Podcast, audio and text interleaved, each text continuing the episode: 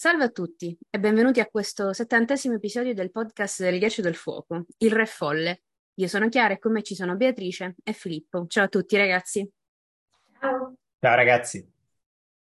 In questo episodio Sansa viene convocata dal re nel cortile più interno della Fortezza Rossa per rispondere delle azioni di suo fratello Rob. Il giovane lupo infa- ha infatti distrutto l'esercito Lannister a Oxcross, uccidendo decine di comandanti e centinaia di nuove reclute. Geoffrey, con la palestra puntata su Sansa, ordina al mastino di colpirla. Si intromette Dontos che, cercando di proteggerla dalla violenza, la colpisce col melone sul suo bastone. La rima non, è, non era volontaria. Ma a Geoffrey non basta. Intervengono Ser Boros e Ser Merin, che usano i pugni ferrati e il piatto delle loro lame per colpirla alle gambe e allo stomaco. Che significa tutto questo? tuona Tyrion a un tratto. Il primo cavaliere ferma il macabro spettacolo con una sola domanda e tra un insegnamento e una minaccia salva Sansa da un'altra violenza gratuita. Alla sera, curata e di nuovo vestita, Sansa vuole andare via dalla torre del primo cavaliere, dove Tyrion l'aveva portata per allontanarla, per allontanarla dal nipote e porla sotto la sua protezione. Con una serie di bugie ben piazzate riesce a convincere Tyrion a lasciarla andare. Il suo obiettivo, infatti, è il Parco degli Dei, dove prega per la vittoria di Robb, per Winterfell e per la morte di tutti i Lannister. Spoiler warning, parleremo di tutto e tutti, Game of Thrones, House of the Dragon, i cinque libri canonici, potenzialmente i capitoli inediti di The Winds of Winter, Il mondo del ghiaccio e il fuoco, Fire and Blood, Ankenegg, eccetera. Siete avvisati. Avvisiamo inoltre che tendiamo a non usare la traduzione italiana comune, le traduzioni saranno prevalentemente nostre. Siamo a metà dell'anno, quindi è il 13 giugno del 299 d.C. La battaglia di Oxcross è avvenuta circa una settimana prima e le notizie stanno appena giungendo in capitale. Rob ha annientato il nuovo esercito Lannister che si stava formando sotto il comando di Sesterfon e ora le terre dell'Ovest sono scoperte. È abbastanza difficile parlare di questo capitolo, con, soprattutto con la leggerezza delle scorse volte. Non è stato facile leggerlo né scriverci sopra qualcosa che non fossero effettivamente insulti. La violenza descritta in queste pagine è forse la più crudele dei più di Sansa. Leggerla in balia di un folle è insopportabile, soprattutto perché la vediamo circondata da decine di persone immobili e complici.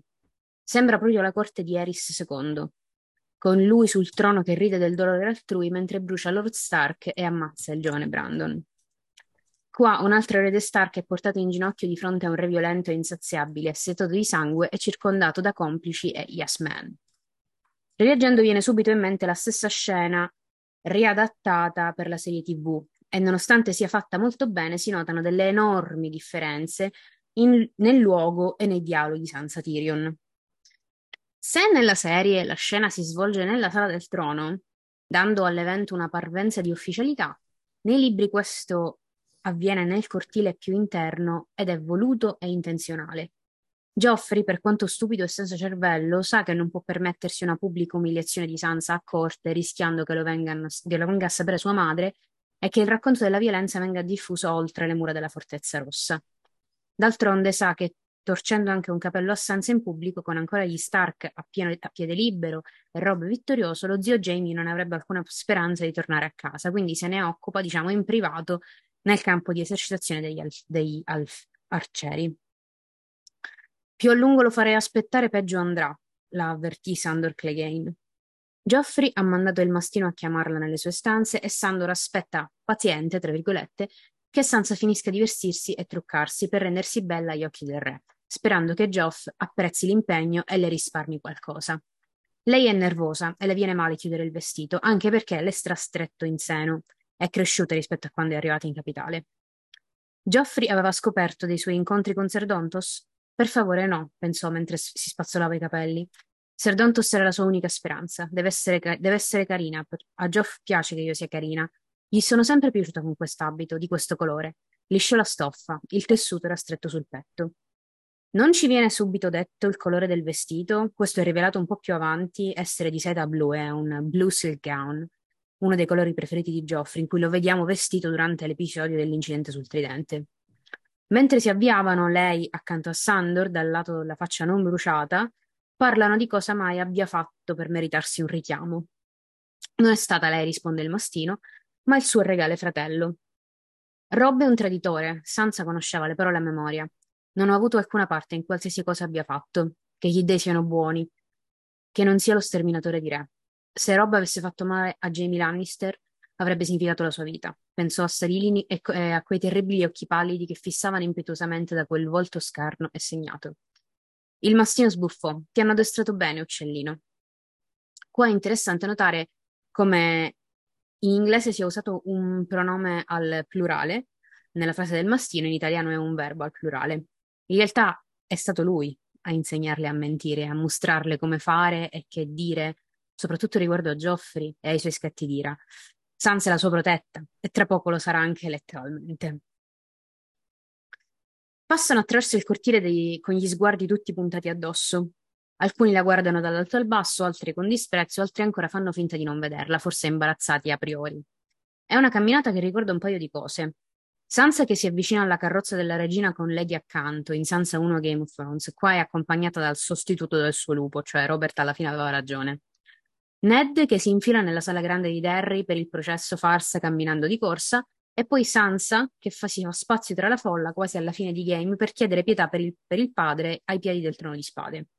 Sono tutte scene molto cinematografiche, il cui fo- focus della scena è appunto la schiena del protagonista è il protagonista che cammina in avanti con la folla che si allarga e a poco a poco si rivela il centro poi dell'azione.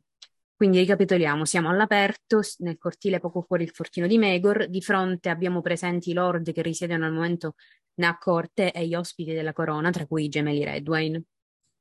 Geoffrey è al centro, con una balestra in mano, balestra con la quale aveva sperato a un gatto giallo in fin di vita nel cortile. È un po' ironico pensare che un leone, tra i più puri della sua specie, abbia volontariamente fatto fuori un felino giallo. Iniziamo bene con la simbologia qua, che è il branco che è Pride in inglese, si va, va a uccidere proprio i suoi simili. Ser Dontos, che non è più Ser da un bel po', però forse senza se ne dimentica, le si avvicina con il suo bastone, che è un bastone tipo forma di cavallo di legno, eh, che ha in mano per incoraggiarla. Vostra grazia, cadde in, eh, questa è Sansa, cadde in ginocchio.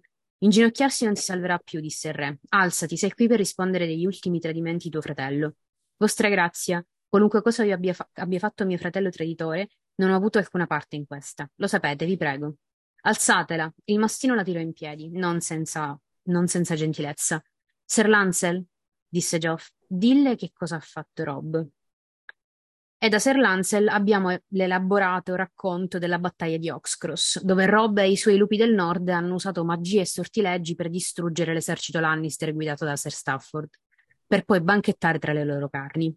Lancel era una di quelle persone di cui Sansa pensava quasi bene, diceva che lo reputava grazioso e ben educato, ma nel suo sguardo non c'era né gentilezza né pietà per lei durante il racconto. Allora, Mm, questo capitolo, Sansa 3, Clash of Kings, ruota interamente, in fondo, attorno alla battaglia di Oxcross. La battaglia che scatena l'ira di Joffrey, che alimenta le preoccupazioni di Tyrion e grazie alla quale le speranze di Sansa si riaccendono. Abbiamo informazioni su questa battaglia da tre personaggi POV. Sansa qui, Catelyn in Catelyn 5 e 6 e Clash of Kings e per davvero pochissime informazioni, una sola cruciale, Bran in Bran 5, sempre Clash of Kings. Ma prima di parlare della battaglia in sé, facciamo un passo indietro e ricostruiamo i movimenti di Rob e dell'esercito del nord. Partiamo dal 18 febbraio del 299 dopo la conquista. Chiara l'ha detto, qua siamo al 13 giugno. Il 18 febbraio è la data in cui dovrebbero collocarsi, svolgersi gli eventi di Catelyn 1 e Clash of Kings. Si tratta di un capitolo che è fondamentale per l'evoluzione della linea narrativa di Rob in Clash, non soltanto perché qui vengono poste le basi per tutti i principali eventi del volume che lo riguardano, ma anche perché non vedremo più il Re del Nord fino al romanzo successivo, Storm of Swords. Non solo, fino a Catelyn 5 Clash of Kings non abbiamo un POV che segua direttamente l'andamento della guerra per gli Stark e per i Talli, perché Catelyn è impegnata a sud con Relly e Stannis Baratheon. Il risultato è che per quasi sei mesi, dal 18 febbraio al 9 agosto, perché questa è la data in cui si colloca Catelyn 5, non sappiamo cosa avvenga esattamente sul fronte occidentale, chiamiamolo così, della guerra dei Cinque Re. Ma appunto ritorniamo a questo 18 febbraio. Cosa succede?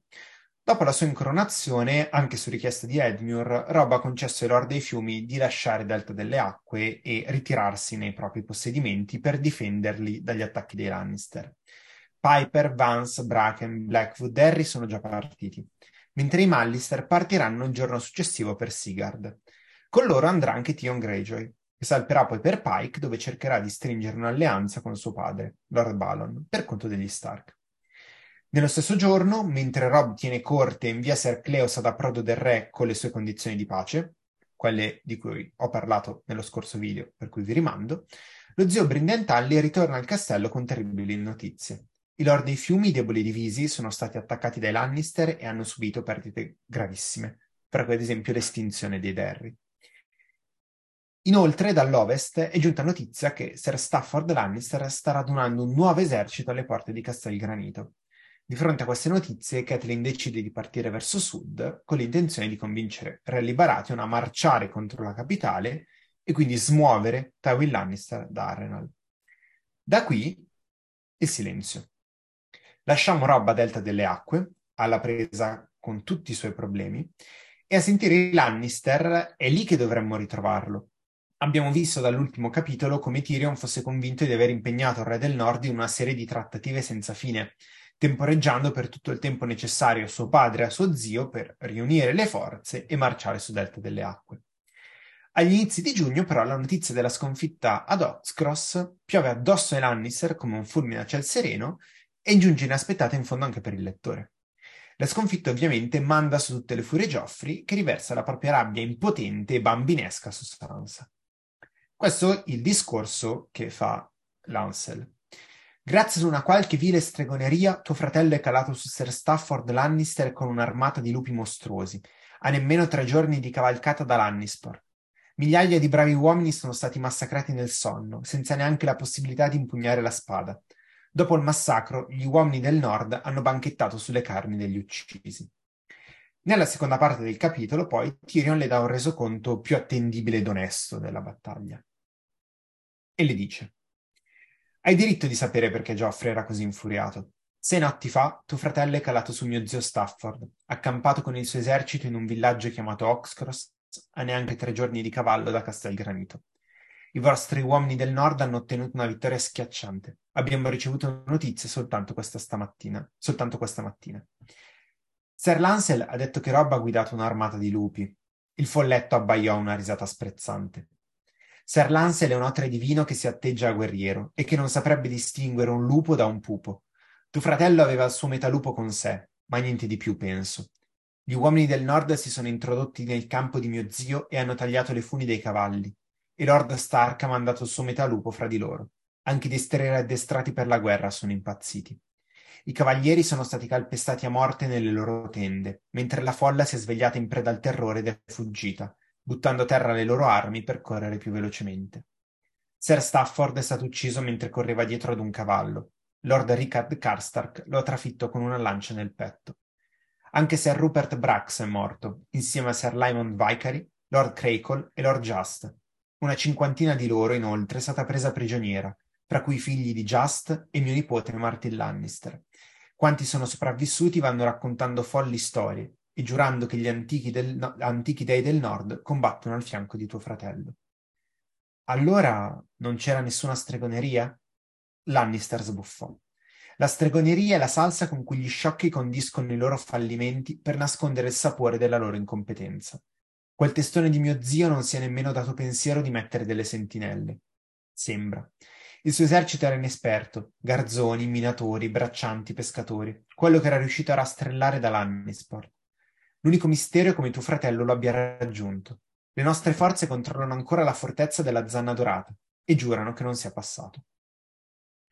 Ora, la descrizione della battaglia, grosso modo, è questa. Possiamo aggiungere in più qualche dettaglio. Allora, Rob Stark e Brynden Tully hanno con sé principalmente l'esercito del nord. Casate Amber, Glover, Mormont, Karsark, Flint, eccetera, eccetera. A cui vanno aggiunti alcuni cavalieri delle terre dei fiumi, probabilmente Frey, forse qualche Talli, e le truppe mercenarie Tairoshi che avevano tradito i Lannister per gli Stark durante la battaglia degli accampamenti.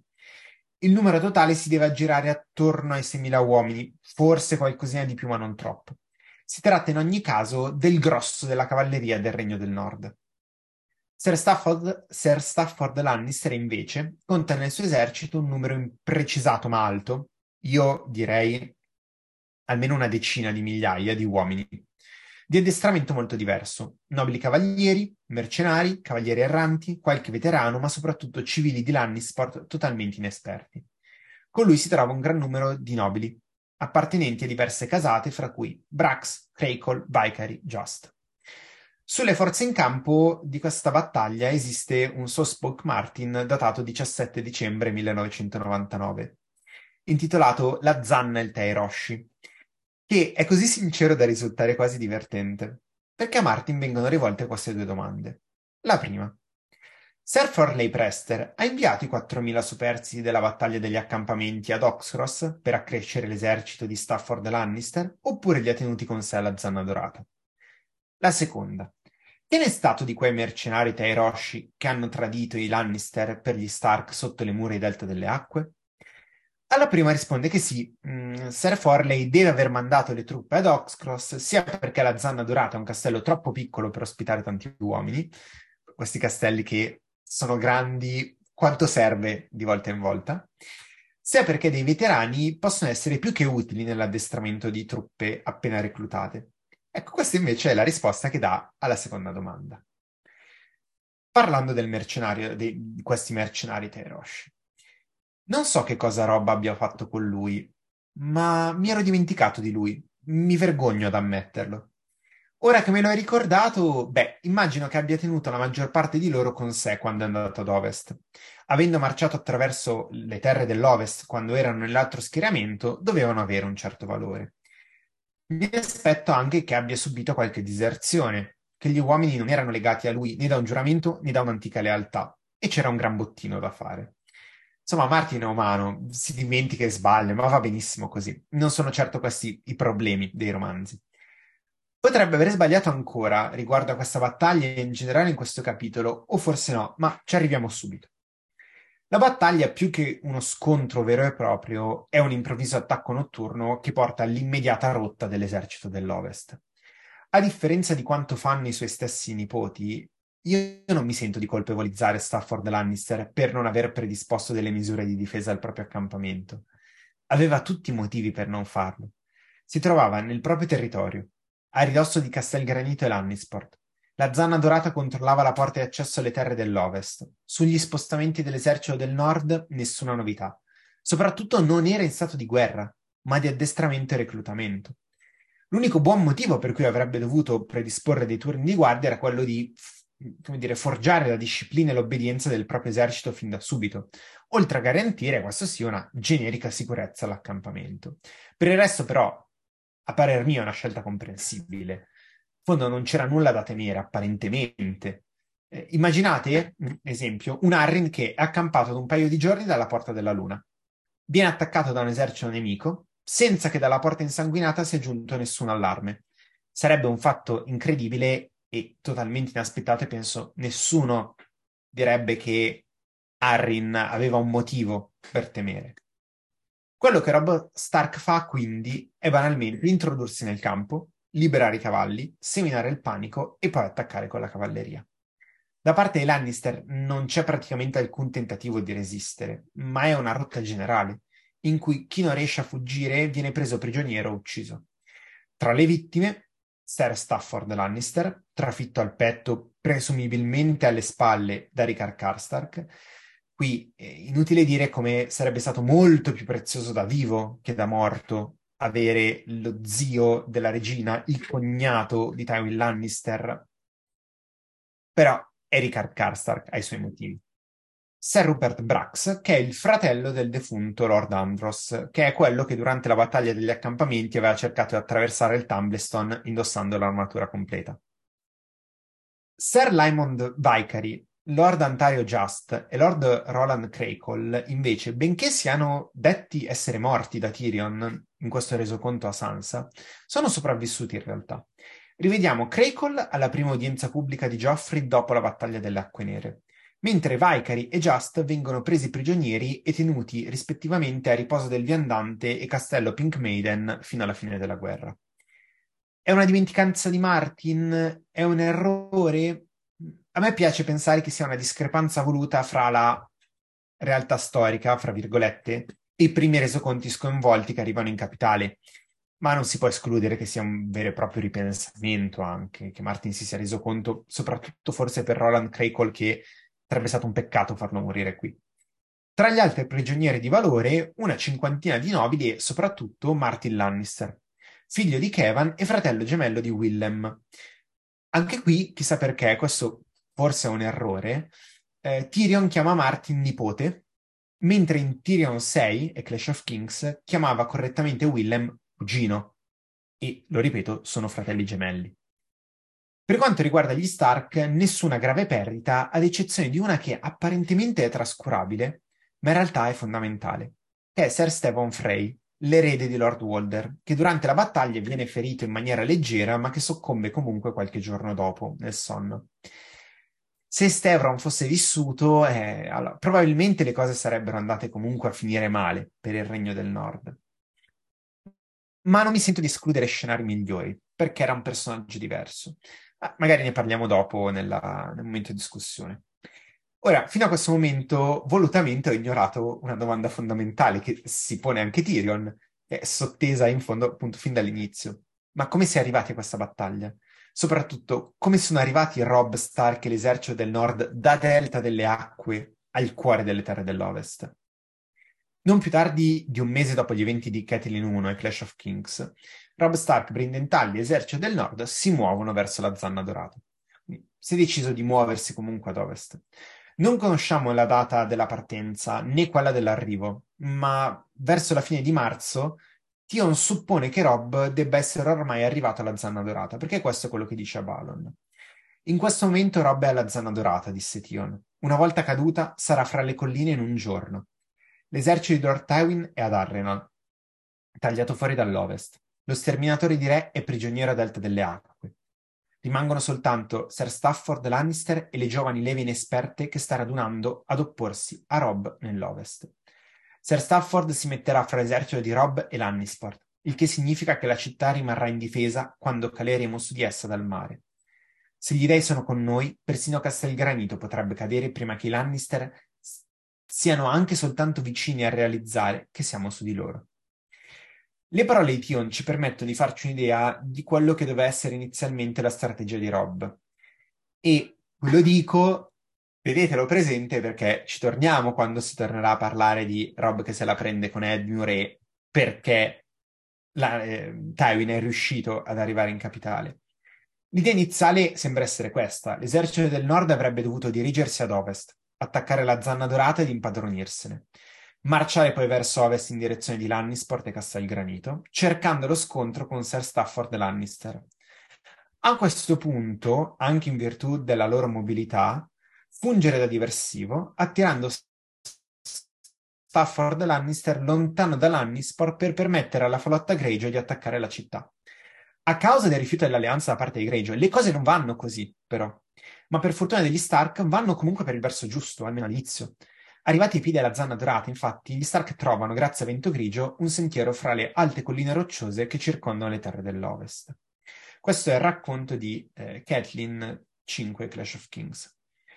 Come ha fatto il re a prendere la zanna? chiese Ser Perwin Frey al suo fratello bastardo. È una fortezza difficile da prendere e ben difesa, e comanda la strada della collina.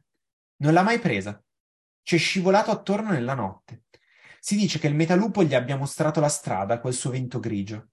La bestia ha fiutato un percorso per le capre che scendeva giù per una gola e risaliva dietro una dorsale, una via contorta e sassosa, e tuttavia larga abbastanza per far cavalcare gli uomini in fila indiana. Dalle loro torri di vedetta i Lannister non li hanno neanche intravisti. Ora, le tempistiche sono ancora una volta strane e non tornano perché se a marzo Rob è alla zanna dorata e non deve neanche assediarla o assaltarla, che è quello che Tion pensa e che Rob inizialmente, anche Brinden, pensano di dover fare, non si capisce cosa accada fra marzo e giugno effettivamente. Però eh, anche abbiamo visto l'altra volta le tempistiche strane per Cleos Frey per muoversi da Delta delle Acque alla capitale, passano mesi e mesi quando in cinque giorni si è saputo dalle terre dell'Ovest, da Oxcross alla capitale della sconfitta. Insomma, le tempistiche non tornano, ma Martin stesso ha ammesso più di una volta che non presta particolare attenzione a questa questione. Per cui non facciamolo neanche noi, in fondo, è l'unica soluzione. La notizia potrebbe essere andata via Corvo, però. Sì, no, sicuramente è andata via Corvo, però eh. anche lì non, sì, no. diciamo, non si spiega perché no, è, è una bella strada. Sì, più che altro perché... un pisolino nelle terre Esatto, cioè alle volte eh, tipo quello che accadrà, se non ricordo male, poi per il ritorno della risposta da Lancia del Sole, per la proposta di matrimonio, mm-hmm. lì i corvi ci mettono tantissimo. Sì, sì. La distanza sia un po' più grande, ma neanche troppo. Quindi però, mh, mm, diciamo, non è importante, non è in fondo molto importante. Sta di fatto appunto che Rob penetra nel cuore delle terre dell'Ovest, raggiunge Oxcross e nella notte del 6-7 giugno del 299, dopo la conquista, sbaraglia l'esercito di Stafford Lannister. Ora, eh, delle conseguenze della battaglia di Oxcross parlo ora brevemente perché senza dubbio appunto, ci sarà modo di tornare sull'argomento quando poi si parla dei movimenti di Tywin, di quello che accade, di come si arriva alla battaglia delle acque nere. Quindi se ne parlerà in maniera più distesa. Mi limito a commentare alcuni punti che sono presentati da Steven Atwell di Race for the Iron Throne. Punto 1. I Lannister hanno perso contro gli Stark all'incirca 20.000 uomini, fra caduti, prigionieri e disertori. Non sono tutti morti, ovviamente. Però è un numero significativo, perché è oltre la metà delle truppe schierate dai Lannister a questa altezza della guerra, e probabilmente è poco meno della metà dei soldati che le terre dell'Ovest potrebbero raccogliere in tutto. Siamo sui 50.000, forse 45.000, 50.000. Se già dopo la battaglia degli accampamenti Lannister si erano visti costretti ad imporre la leva obbligatoria a ed a richiamare quelle poche truppe che rimanevano a difesa delle terre dell'Ovest, che sono appunto i fratelli, gli ultimi lord, insomma, i meno importanti, ora devono ricorrere ai proverbiali estremi rimedi, perché estremi sono i mali. Questa situazione, fa notare acutamente Atwell, modificherà gli equilibri di potere dei sette regni per almeno una generazione, in quanto i Lannister non possono più fare la parte del leone, perdonate il gioco di parole, perché non hanno i numeri per vincere la guerra da soli, né la possibilità di governare da soli sette regni, e nessuna meraviglia quindi se Tywin si preoccupa in questo momento di stringere alleanze. Punto 2. La strategia di Tywin, che si basava sulla superiorità numerica e sulla possibilità di attendere ad Arrenal che l'esercito di Stafford fosse pronto a marciare su Delta delle Acque, va semplicemente in fumo. Senza la superiorità numerica, sia numeri effettivi da schierare, sia proprio di eserciti da manovrare, Tywin sarebbe in grado di affrontare e vincere l'esercito di Rob Stark? Steven Atwell fa infatti notare che Tywin non ha mai vinto una battaglia senza godere della superiorità numerica, dall'attacco a Castamir al sacco di approdo del re alla battaglia della Forca Verde per arrivare poi alla battaglia delle Acque Nere. Magari anche di questo sì, si può discutere in questo video o più avanti. Ricordiamoci sempre che lo sconfigge Edmure eh, con una posizione di vantaggio. Terzo punto. Tanto per gli Stark è una grande vittoria, quanto per i Lannister è una sconfitta terribile. Di fronte all'accendersi delle speranze di Sansa, Tyrion cerca subito di smorzare l'entusiasmo della giovane Stark, dicendo che una battaglia non è la guerra, che su zio Stafford non è suo padre Tywin. Nella narrazione pubblica dei Lannister, la partita deve sembrare sempre alla pari, anzi, in vantaggio netto per loro. La vittoria sarà sempre per i leoni, nonostante tutto e tutti. Ma i miti sono fatti per essere sfatati e anche quello di Tywin Lannister non fa eccezione. Le terre dell'Ovest, dopo Oxcross, sono in serio pericolo da un punto di vista militare e politico. Anzitutto la sconfitta è un colpo potenzialmente mortale al morale dei Lannister. L'armata che tutti aspettavano per vincere la guerra è stata annientata prima ancora di scendere in campo. Alcuni fra i lord principali sono morti o sono stati presi prigionieri. Le insuperabili difese della Zana Dorata sono state aggirate e le ricchezze dell'Ovest giacciono indifese. Per minare ulteriormente il morale dei Lannister, asserragliati a Lannisport e a Castel Granito da un lato e dall'altro ad Arnal, l'esercito di Robb ripaga le terre dell'Ovest con la stessa moneta data alle terre dei fiumi. Ricard Karstak e Galbert Glover razziano la costa, Mage Mormont depreda il bestiame. John Amber conquista le miniere di Castamir, Nuns Deep e Pendrick Hill. E Rob conquista prima Ashmark e poi il Crag. L'esercito feudale di Tywin, che è composto dai signori delle terre razziate e dai parenti degli uomini uccisi, assiste impotente da Arrenal. E se l'esercito rimane unito, questo è senza dubbio merito della leadership di Tywin Lannister, ma Steven Atwell ha ragione quando afferma che se non avesse dato ordine di marciare verso ovest per togliere il pericolo te- dalle terre e dalle famiglie dei suoi vassalli, il suo esercito avrebbe iniziato a sfaldarsi. Diciamo grazie che erano chiuse ad Arnell, altrimenti sarebbero corsi tutti a casa completamente. Sì, sì, sì, sì. Come, come, quelli delle terre dei fiumi. Come quelli delle terre dei fiumi, uguali uguali, nessuna differenza. Allora, torniamo al capitolo. Eravamo arrivati a Sansa che davanti al, al, al, non al trono di spada, ma davanti a Geoffrey nel cortile era inginocchiata. Non hai nulla da dire? chiese Geoffrey. Vostra grazia, la povera bambina è sconvolta mormorò Ser Dontos. Silenzio, idiota. Geoffrey alzò la balestra e gliela puntò in faccia. Voi Stark siete innaturali con quei vostri lupi. No, no, lupi. Non ho dimenticato come il tuo mostro mi ha assalito. Quello era il lupo di Aria, gli disse lei. Lei non ti ha mai fatto del male, ma tu l'hai uccisa lo stesso. No, è stato tuo padre. Ma io ho ucciso tuo padre. Vorrei averlo fatto io. Ieri sera ho ucciso un uomo più grande di lui. Sono venuti al cancello gridando il mio nome e chiedendo pane come fossi un fornaio, ma io ho insegnato loro a far meglio. Ho sparato al più rumoroso proprio alla gola. Ed è morto? Con la brutta punta di ferro del dardo che la fissava in faccia, era difficile pensare ad altro da dire. Sicuramente non dovevi dire quello, però va bene così, va bene così. Fantastica questa risposta. Bellissimo, bellissimo. No, guarda, è vivo, è saltella. È una risposta così da aria e così da persona saputella, da una ragazzina proprio di 12 anni. Fantastico, bellissimo. Comunque, non sarà la prima volta che Sansa u- farà uscire quest- quest'animo ribelle che ricorderà un po' la sorella, ecco. E non, è, non, sarà la prima volta che verrà fuori aria. Un po' più avanti verrà in modo molto più triste a galla la sorella. I, allora, ci sono tre spunti interessanti, fondamentali in queste poche parole di Geoffrey. Sono uno, ancora una volta viene data un'ennesima ragione al popolo per la rivolta del pane di Tyrion 9 nei Clash of Kings. Insomma, King's Landing ce l'ha a morte coi Lannister e lo dirà a gran voce tra pochissimo.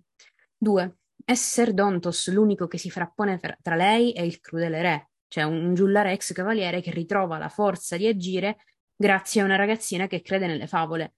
E il punto focale di quasi tutta la serie di Sansa è questa, che lei riesce a ispirare, grazie alla sua credenza nelle storie, molte persone che ritrovano la via, per così dire. Terzo punto, Sansa difende a spada tratta Lady dalle ingiuste accuse di Geoffrey e per la prima volta ad alta voce dà la colpa della sua morte ai Lannister. Um, il discorsetto del re si chiude subito dopo con l'ordine di picchiarla, giusto perché finiamo in bellezza. Ma dato che non può farlo lui, né può spararle perché altrimenti farebbero del male a Jamie, ordina al mastino di colpirla. Bea fra poco spiegherà meglio la cosa. Qua sottolineo solo il fatto che sì, alla fine Geoff chiede a Sandor di picchiare Sansa, ma Martin fa sempre in modo che non si veda mai la reazione di Sandor alla richiesta. Cioè lascia sempre la questione nel limbo che Sandor risolverà soltanto alla fine, quando confesserà ad Aria poco prima di morire, mori- di morire, poco prima di far morire il mastino. Eh, siamo in Aria 13 a Storm of Sword. È l'uccellino, la tua bella sorella. Sono rimasto lì con il mio mantello bianco e ho lasciato che la picchiassero. Ho preso la maledetta canzone, ma lei non me l'ha mai data. Volevo prendere anche lei, avrei dovuto farlo. Questa non è la citazione tutta, eh, atten- perché tralasciamo il fatto che qua Sandor sta delirando eh, uno dei tanti rimpianti che ha nella sua vita è proprio quello di, es- di essere stato fermo, di essere rimasto a guardare che la, pi- eh, che la picchiassero senza essere intervenuto. Il dilemma effettivamente sta tutto qua ed è proprio nel suo non scegliere che si snoda poi il problemino che vediamo poi in Aria 13 e Storm of Sword. Lasciate che la colpisca io, Serdonto si spinse in avanti. L'armatura di latte che sferragliava. Era armato da una stella del mattino, la cui testa era un melone. Il mio Florian. Avrebbe potuto baciarlo con la pelle a chiazze, le vene rotte e tutto il resto. Le girava attorno con la canna della scopa, gridando traditrice, traditrice e colpendolo in testa con il melone. Sansa si copriva con le mani, barcollando ogni volta che il frutto la colpiva, coi capelli appiccicosi già al secondo colpo. La gente rideva. Il melone andò in pezzi. Ridi, Geoffrey, pregava mentre il succo le colava sul viso e sul davanti dell'abito di seta blu. Ridi e sii soddisfatto. Eh, non sappiamo effettivamente se il melone sia proprio watermelon, quindi anguria o altro, però è, mi piace pensare fosse proprio anguria perché questo frutto rosso che le scende sul volto con il succo rosso sono, sono le lacrime di sangue di Catelyn durante le nozze rosse. Eh, l'unica cosa da prendere di qua è proprio da questa scena patetica e umiliante, davvero non, non la voglio rileggere, è il significato simbolico del melone che è di fertilità e abbondanza. Siamo sorpresi che siano simboli legati a Sansa? Anche no, direi. I meloni sono anche storicamente associati al lusso, alla ricchezza, alla creatività e alla gola, però specificatamente fertilità e abbondanza. Ancora una volta, ripetiamo, fertilità e abbondanza. Geoffrey però non è soddisfatto e comanda a Ser Merin e Ser Boros di continuare il lavoro di Dontos. Evitate di colpirle la faccia, mi piace bella. Boros sbatté il pugno sul ventre di Sansa, facendole mancare l'aria. Quando lei spiegò di sé, il cavaliere le afferrò i capelli e sguainò la spada, e per un terribile istante fu certa che volesse aprirle la gola. Quando la colpì le cosce con la lama, pensò che le gambe si sarebbero potute spezzare per la forza del colpo. Sansa urlò. Le lacrime le rigarono gli occhi, pensò, sarà fi- presto sarà finita, presto perse il conto dei colpi.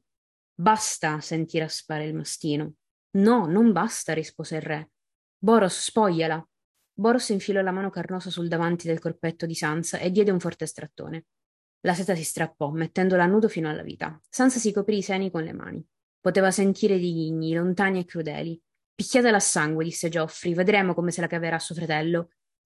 Cosa significa tutto questo? Allora, quello, questo gesto di afferrare i capelli delle donne Stark non è né nuovo né unico. Lo fa Joren con Aria, e anche lei pensa che Joren le voglia tagliare la gola.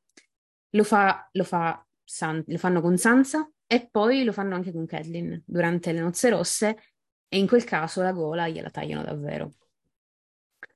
Tutto quello che stiamo vedendo ovviamente è anche violenza sessuale, giusto per non dimenticarcelo, ecco.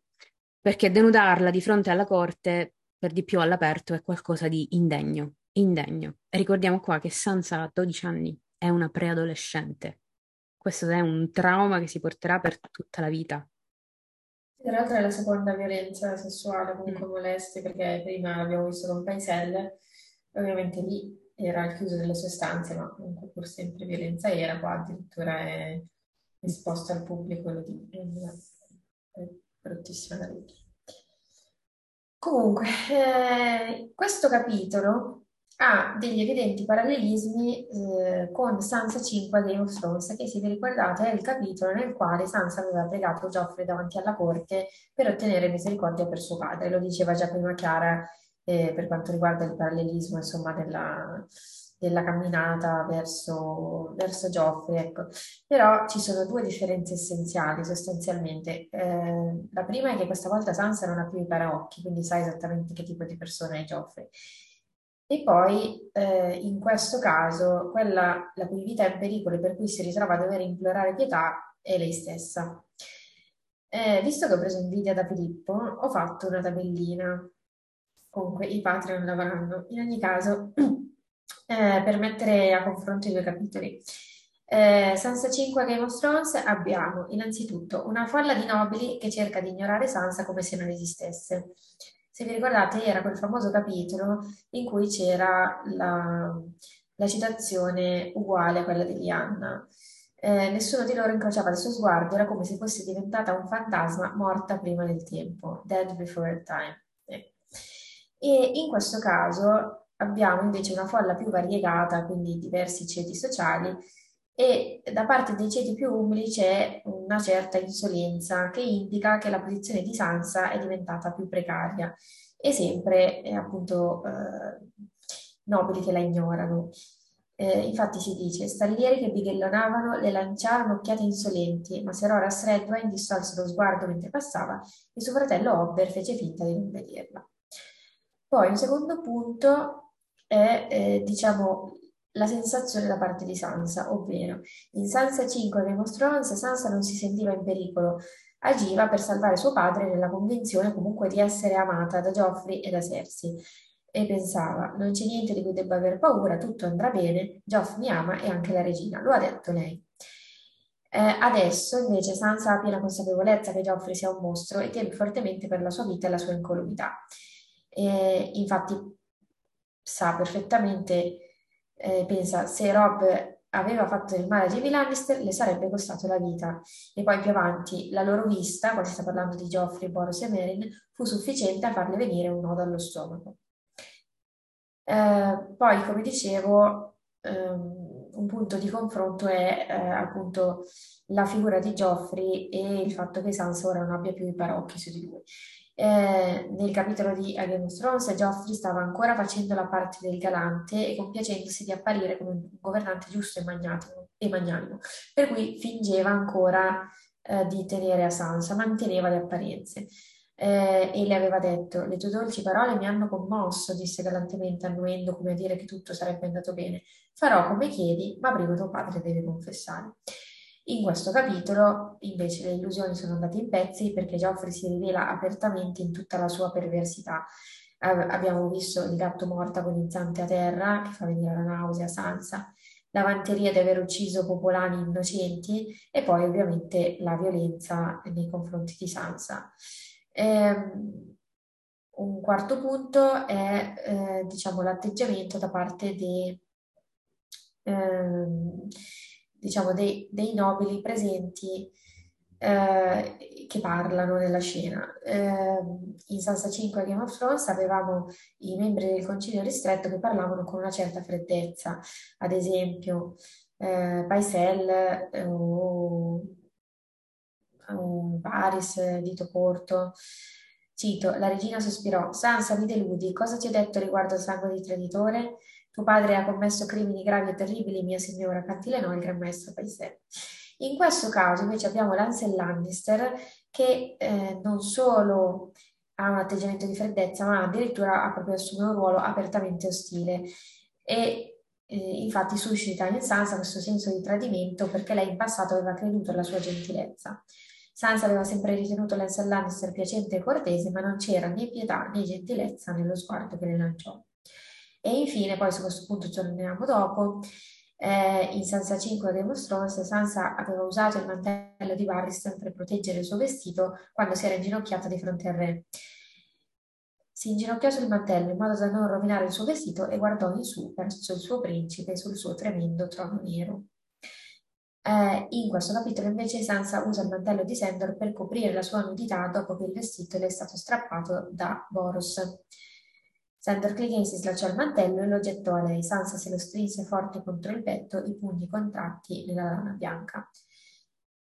Quindi, mentre in generale Sansa 5 Game of Thrones si era concluso con una sensazione di sollievo e di fiducia nei confronti di Geoffrey, tanto che eh, si dice che eh, il cuore di Sansa è leggero, heart soaring, il tono di questo capitolo è di amarezza e totale sconforto. Quello a cui stiamo assistendo fin dall'ultimo capitolo di Sansa in Game of Thrones è la progressiva perdita dell'ingenuità nel modo più duro e crudele possibile. Eh, più tardi, mentre lascia sfinita che le ancelle le facciano il bagno, quando sarà negli appartamenti di Tyrion, Sansa riflette amaramente sulla falsità dell'istituzione del cavalierato. I cavalieri giurano di difendere i deboli, proteggere le donne e combattere per ciò che è giusto, ma nessuno di loro ha alzato un dito. Solo Ser Dontos aveva cercato di aiutare e lui non era più un cavaliere, non più di quanto lo fosse il folletto né il mastino. Il mastino odiava i cavalieri. Anch'io li odio, pensò Sansa. Non sono veri cavalieri, nemmeno uno di loro. Quindi un buffone, un nano, un cane. La breve e triste lista degli unici che si sono comportati in modo cavalleresco nel suo momento peggiore. La transizione consapevole perché lei stessa esplicita questo pensiero nel suo monologo interiore, sulle posizioni del mastino in merito all'istituzione del cavallerato è profondamente agrodolce. Sansa realizza che nessun altro ha tentato di aiutarla, a parte appunto Dontos, Sandor e Tyrion, nessuno dei quali è un cavaliere e tra l'altro lei non lo sa, però due di loro sono anche spinti da motivazioni diverse e ulteriori rispetto al suo benessere. Ovviamente sto parlando di Dontos e di Tyrion. Eh, se anche ammettiamo che Sansa aveva bisogno perché così di arrivare a una maggiore consapevolezza sul mondo reale e di abbandonare i sogni infantili legati alle canzoni e al codice d'onore cavalleresco, resta comunque terribile essere spettatori del processo attraverso il quale deve imparare le, la lezione ed è doloroso assistere allo sgretolarsi dell'idealismo di una ragazzina ancora dodicenne. Ma non del tutto, cioè eh, quest'ultima brutalità subita la fa, sì, alla fine accogliere la visione del mondo del mastino, ma con una sua personale eccezione. Se per Sandor mh, non ci sono veri cavalieri, there are no true knights, eh, è una citazione dal prossimo capitolo che vedremo, Sansa 4, Clash of Kings, per Sansa invece they are no true knights, cioè loro non sono veri cavalieri.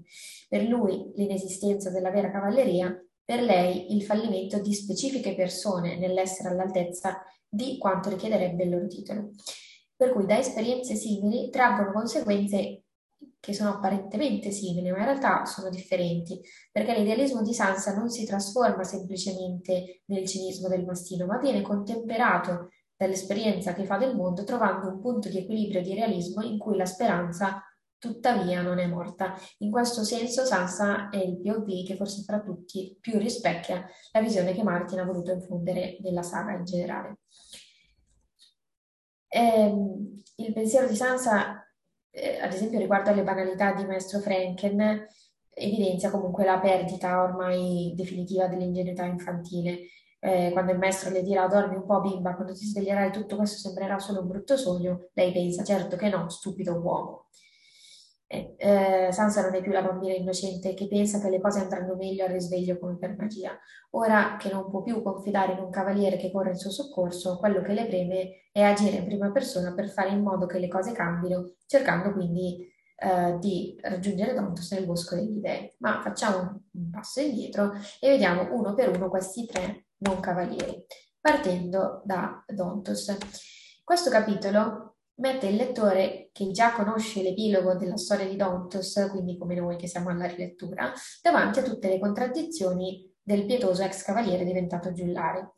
Da un lato sappiamo da Song of Swords che sta facendo da pedina per dito corto in cambio di soldi fin dall'inizio e che venderà appunto a dito corto l'informazione sull'accordo con i Tyrell, mandando quindi in fumo il matrimonio di Sansa con Willas e la sua possibile fuga ad Alto Giardino. D'altro canto, le sue azioni qui ci dicono che Donto sia davvero mosso a pietà da Sansa, probabilmente per gratitudine nei confronti del suo intervento al torneo di compleanno di Geoffrey. Non era obbligato a proteggerla in questo frangente, rischiando di incorrere nell'ira del re per fermare l'intervento del mastino, che poi non avrebbe picchiato Sansa comunque, ne parliamo dopo, però Dontos non può saperlo. Quindi viene fuori eh, qui un lato positivo del personaggio di Dontos, nonostante e senza che ciò cancelli le sue debolezze. Per cui Sansa nel suo monologo interiore gli è estremamente grata e quasi commossa e pensa il mio Florian avrebbe voluto baciarlo con la pelle chiazzata, le vene rotte e tutto il resto. Dantos non potrebbe mai incarnare il romantico Florian della canzone preferita di Sansa, ma è comunque eroico in questo momento e questo dice molto del tema che sta alla base dell'arco narrativo di Sansa, il superamento dell'idea della calocagazia, il riconoscimento di eroi non tradizionali di cui forse non si canterà mai, ma che compiono, pur con i loro limiti, atti di coraggio e di bontà che sfidano i ruoli loro prescritti dalla società, che in questo caso sono appunto di giullare, nano e cane. Passiamo a Sandor Clegane. Eh, Sandor rimane una figura centrale nell'esperienza di crescita e maturazione di Sansa, difatti è uno dei suoi mentori, come abbiamo detto varie volte. Eh, Sansa è in grado di riconoscere la gravità della situazione solo da un suo sguardo e dopo la violenza ricorda e concorda appunto con l'opinione del mastino sui cavalieri, ma il punto più interessante di questo capitolo è quello che viene lasciato non detto e senza risposta, cioè la reazione che Sandor avrebbe avuto all'ordine di Geoffrey di colpire Sansa e l'unica parola detta a voce alta da lui per intervenire contro l'abuso che si sta consumando davanti ai suoi occhi, cioè enough. Questo enough è effettivamente abbastanza? Sandor avrebbe potuto o dovuto dire o fare di più per proteggere Sansa in questa circostanza? Forse è più importante focalizzarsi sul perché Martin lo fa parlare piuttosto. Cioè, Sandor qui dice una sola parola, ma questo già dice e fa molto, cioè sbotta perché non riesce più a trattenersi e questo rivela non soltanto la sua contrarietà a quanto sta accadendo, ma anche la sua empatia per Sansa in questa scena. Nonostante molto sia lasciato al non detto, i due condividono l'esperienza della violenza e dell'umiliazione subita e questo non può far altro che avvicinarli. Ma facciamo un passo indietro perché su questo ci arriviamo. Um, in A Clash of Kings, il principale tema dell'arco narrativo di Sandor, cercare di bilanciare il proprio codice etico con gli ordini di un monarca tirannico, viene ulteriormente complicato dal fatto che gli viene chiesto di diventare parte attiva nella violenza contro una donna. In effetti, Sandor fa la non invidiabile esperienza di essere una guardia reale durante il regno del primo re che utilizza le guardie reali per compiere violenza domestica. Certo, Geoffrey non è il primo a compiere abusi nei confronti della moglie o comunque di membri della propria famiglia, ma è il primo a utilizzare a questo scopo le proprie guardie reali. Nemmeno Egon IV si era spinto tanto, infatti umiliava lui stesso Neris perché coinvolgere la guardia reale avrebbe voluto dire affrontare il temuto fratello.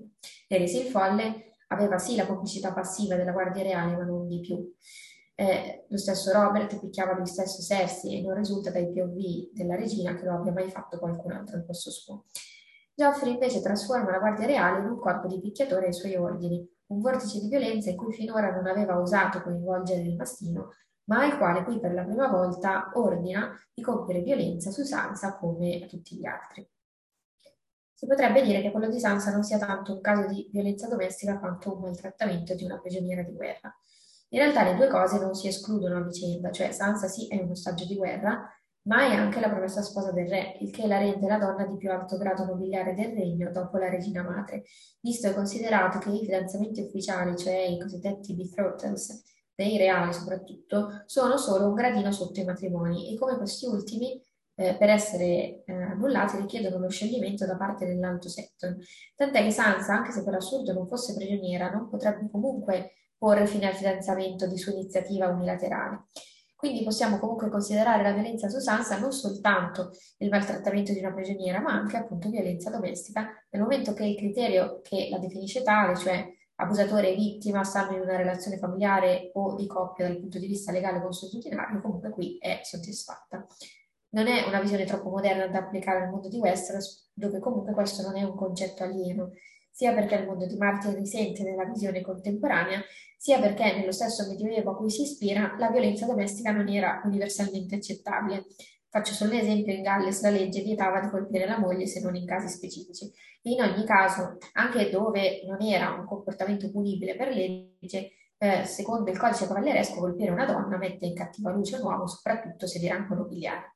Quindi utilizzare la lente della violenza domestica per il comportamento di Geoffrey ha tanto più senso se consideriamo il contesto in cui è cresciuto, con Robert che regolarmente abusava della sua regina sia sessualmente sia con percosse, cosa di cui il figlio sarà presumibilmente stato testimone in numerose occasioni. Quindi Geoffrey ha assorbito questo pattern di comportamento del padre e ora che è nella posizione di fare ciò che vuole, lo riproduce con quella che legalmente è la sua parte. Eh, Cersei, dall'altro canto, ha cercato di insistere con il figlio che il comportamento di Robert era sbagliato, cosa che Geoffrey però ha semplicemente reinterpretato come se non posso, non devo colpire io una donna, però posso farlo fare qualcun altro. Era quello che aveva detto in Sansa 6 Game of Thrones. Mia madre dice che non è eh, adatto, adeguato che un re colpisca sua moglie, quindi Ser colpiscila tu. La sua ricerca di approvazione da parte del padre e il desiderio di emulare la figura del re forte che fa ciò che vuole e non guarda in faccia a nessuno si intrecciano quindi con gli insegnamenti per cui un re deve comunque evitare certi comportamenti per motivi di immagine, insegnamenti che gli ha dato appunto la madre. Quindi il modello violento del padre e i consigli della madre si mescolano alla fine in questa soluzione vigliacca di far colpire Sansa da parte dei suoi sottoposti. Anche il comando eh, lascia, lascia stare il suo viso perché vuole che rimanga bella, per cui Sansa deve rimanere bella per poter essere mostrata in pubblico come fosse un accessorio decorativo, testimonia della problematica ricerca da parte di Geoffrey di un punto di incontro tra gli insegnamenti paterni e materni. Eh, il pattern comportamentale di Robert appunto era proprio colpire dove i lividi non sarebbero stati visti e allo stesso tempo Cersei faceva tutto il possibile per nasconderli e mantenere un'immagine altera e dignitosa almeno in pubblico. Non può però averli nascosti del tutto al figlio a cui era più vicina. Uh, quindi tenere il viso di Sansa intatto permette a Geoffrey di non dover riportare alla mente i lividi della madre. Quindi così facendo ottiene il piacere della violenza senza le conseguenze, dato che queste non sono visibili. Come Geoffrey, Sandor è vissuto a stretto contatto con i Baratheon Lannister, per cui deve aver visto Robert picchiare Cersei o almeno le conseguenze sul viso sul corpo di lei, perché è impossibile nasconderlo del tutto a uno scudo giurato che vive con loro ogni giorno, tanto più che Robert e Cersei non erano proprio discreti e in vari episodi litigavano con altre persone presenti, cosa che è avvenuta anche con Ned. Quindi se ammettiamo che il mastino sia stato testimone di queste violenze, comprendiamo meglio perché insista a dare a Sansa il consiglio di dare a Geoffrey ciò che vuole per evitarsi ulteriori botte. Lo fa anche all'inizio di questo capitolo eh, più a lungo lo, lo farei aspettare, peggio sarà per te. Perché Sandor ha visto quante volte Cersei è stata colpita per aver risposto a tono, comunque per aver sfidato il re. Il che non significa ovviamente che dia ragione a Robert, ma semplicemente che gli è molto chiaro che in una situazione del genere provocare non fa altro che procurarsi altro danno. Purtroppo però questo ragionamento aiuta, funziona solo fino a un certo punto, quello di essere concilianti, sorridenti e tenere la bocca chiusa, perché gli abusi comunque aumentano di intensità e di frequenza nel tempo, soprattutto quando non vengono contrastati in nessun modo. E quando questo accade non c'è compiacenza che possa aiutare, come Sandor stesso scopre qui. Eh, quando va a prendere Sansa nelle sue stanze a inizio capitolo, sembra fiducioso nel fatto che il suo consiglio sia ancora valido e quindi con comportamento sottomesso da parte di Sansa eh, dove lei ripete le bugie che ormai ben conosce sarà sufficiente. Eh, infatti dice il mastino, eh, come dire, rise, ah sì, ti hanno, eh, ti hanno allenato bene, uccellino. Ma nel cortile Geoffrey gli dimostra che il suo consiglio ha ormai dei limiti evidenti e non funziona più. In realtà non sta funzionando già da tempo, da qualche tempo, almeno da quando Geoffrey aveva mandato Boras a picchiare Sansa in risposta all'incoronazione di Rob a Re del Nord. Questo era Sansa 1 a Clash of Kings. Quando le avevano detto che Rob era stato proclamato Re del Nord, la sua rabbia era stata una cosa terribile e aveva mandato Ser Boros a picchiare. E in quel caso appunto Sansa non aveva in nessun modo risposto a Tone, non era neanche nei paraggi, però Sandor forse non è al corrente di quell'episodio. Negli altri casi Sansa aveva in qualche modo ospitato Geoffrey o risposto a tono, come ad esempio in Sansa 6 Game of Thrones in presenza di Sandor quando sul bastione aveva detto a Geoffrey eh, forse mio fratello mi darà la tua di testa. Il che in qualche modo confortava Sandor nella sua convinzione che compiacere Geoffrey fosse la soluzione più saggia. Ma qua, diciamo, si trova eh, a non sapere che fare che il consiglio si può dare contro una violenza totalmente irrazionale e non provocata. L'impotenza di Sandor qui è totale e il suo miglior consiglio è con tutta evidenza inutile, non è nella posizione di riuscire a fare nulla per fermare un Geoffrey fuori controllo. Quando il re infuriato ordina di far alzare Sansa, il mastino, che sappiamo essere tremendamente forte con una presa ferrea, capace di lasciare lividi, eccetera, sceglie di essere gentile. Eh, il mastino la, la tirò in piedi non senza gentilezza. Quest, not ungently. Questa notazione si pone in linea di continuità con le precedenti, almost gently, e con una delicatezza sorprendente in un uomo così grosso, with a delicacy surprising in such a big man, che erano state eh, dette in Sansa 6 a Game of Thrones. È evidente il contrasto tra la forza bruta del pugno di ferro di Boros Blount che colpisce Sansa allo stomaco e il tocco volutamente gentile del mastino. Sandor resta in silenzio mentre Geoffrey elenca le accuse contro Sansa per i misfatti di suo fratello, ma possiamo dedurre cosa ne stia pensando. Eh, innanzitutto, Geoffrey è armato mentre minaccia una ragazzina in difesa.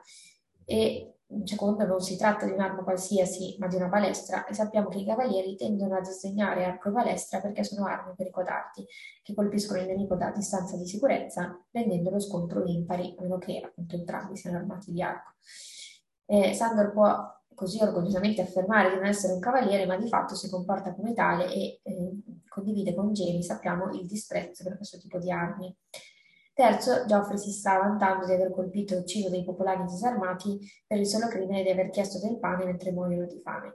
È un episodio simile a quello avvenuto in Sansa 2 a Clash of Kings, la notte dell'incontro sulle scale serpentina, e già sappiamo cosa ne pensa Sandor, che in quell'occasione aveva detto sì, un ragazzo coraggioso con la bocca che, che si storceva, ovviamente. Eh, tra l'altro qua eh, è già la seconda volta che Geoffrey eh, prende a, colpi di palestra la gente che va a chiedere il pane alla finestra, poi ci stupiamo che sia stata la rivolta del pane, vabbè. Comunque, eh, qua appunto si arriva al punto cruciale. Dog hit her, eh, cane colpiscila. L'ordine arriva a sorpresa, perché Geoffrey appunto non ha mai osato chiedere al mastino di colpire Sansa. E quindi qua si solleva la questione del perché proprio adesso chiederglielo. Il punto di rimente è probabilmente il fatto che qui la rabbia di Geoffrey è fuori controllo, quindi non pensa, non che sia mai stato in grado di pensare molto Geoffrey, però perlomeno lo scrupolo di preservare la sua immagine pubblica inculcatogli dalla madre faceva sì che facesse picchiare Sansa in privato e non davanti alla folla, con pochi testimoni, solo le sue guardie e più qualche servo. Adesso ha abbandonato ogni scrupolo e ritegno anche perché si sente più sicuro del suo trono e che nessuno possa fermarlo. D'altronde la stessa Cersei ultimamente in altre faccende affaccendate lo ha lasciato ai suoi, diciamo, divertimenti, tra virgolette, a patto che non danneggiasse lei e restasse impegnato. Altro fattore scatenante della rabbia del re è una seconda grave sconfitta Lannister dopo la cattura di Jamie, quella appunto di Oxford. Questo ferisce direttamente l'orgoglio di Geoffrey perché gli è stato insegnato a sentirsi a tutti gli effetti un Lannister, tanto che si fa chiamare Geoffrey delle case Baratheon e Lannister. A peggiorare la situazione, il comandante dell'esercito nemico è un ragazzino di soli due anni più grande, già considerato un eroe, con un soprannome che richiama quello del giovane drago Daeron, mentre lui è totalmente inetto con la spada e a stento riesce a prendere le lepri con la balestra.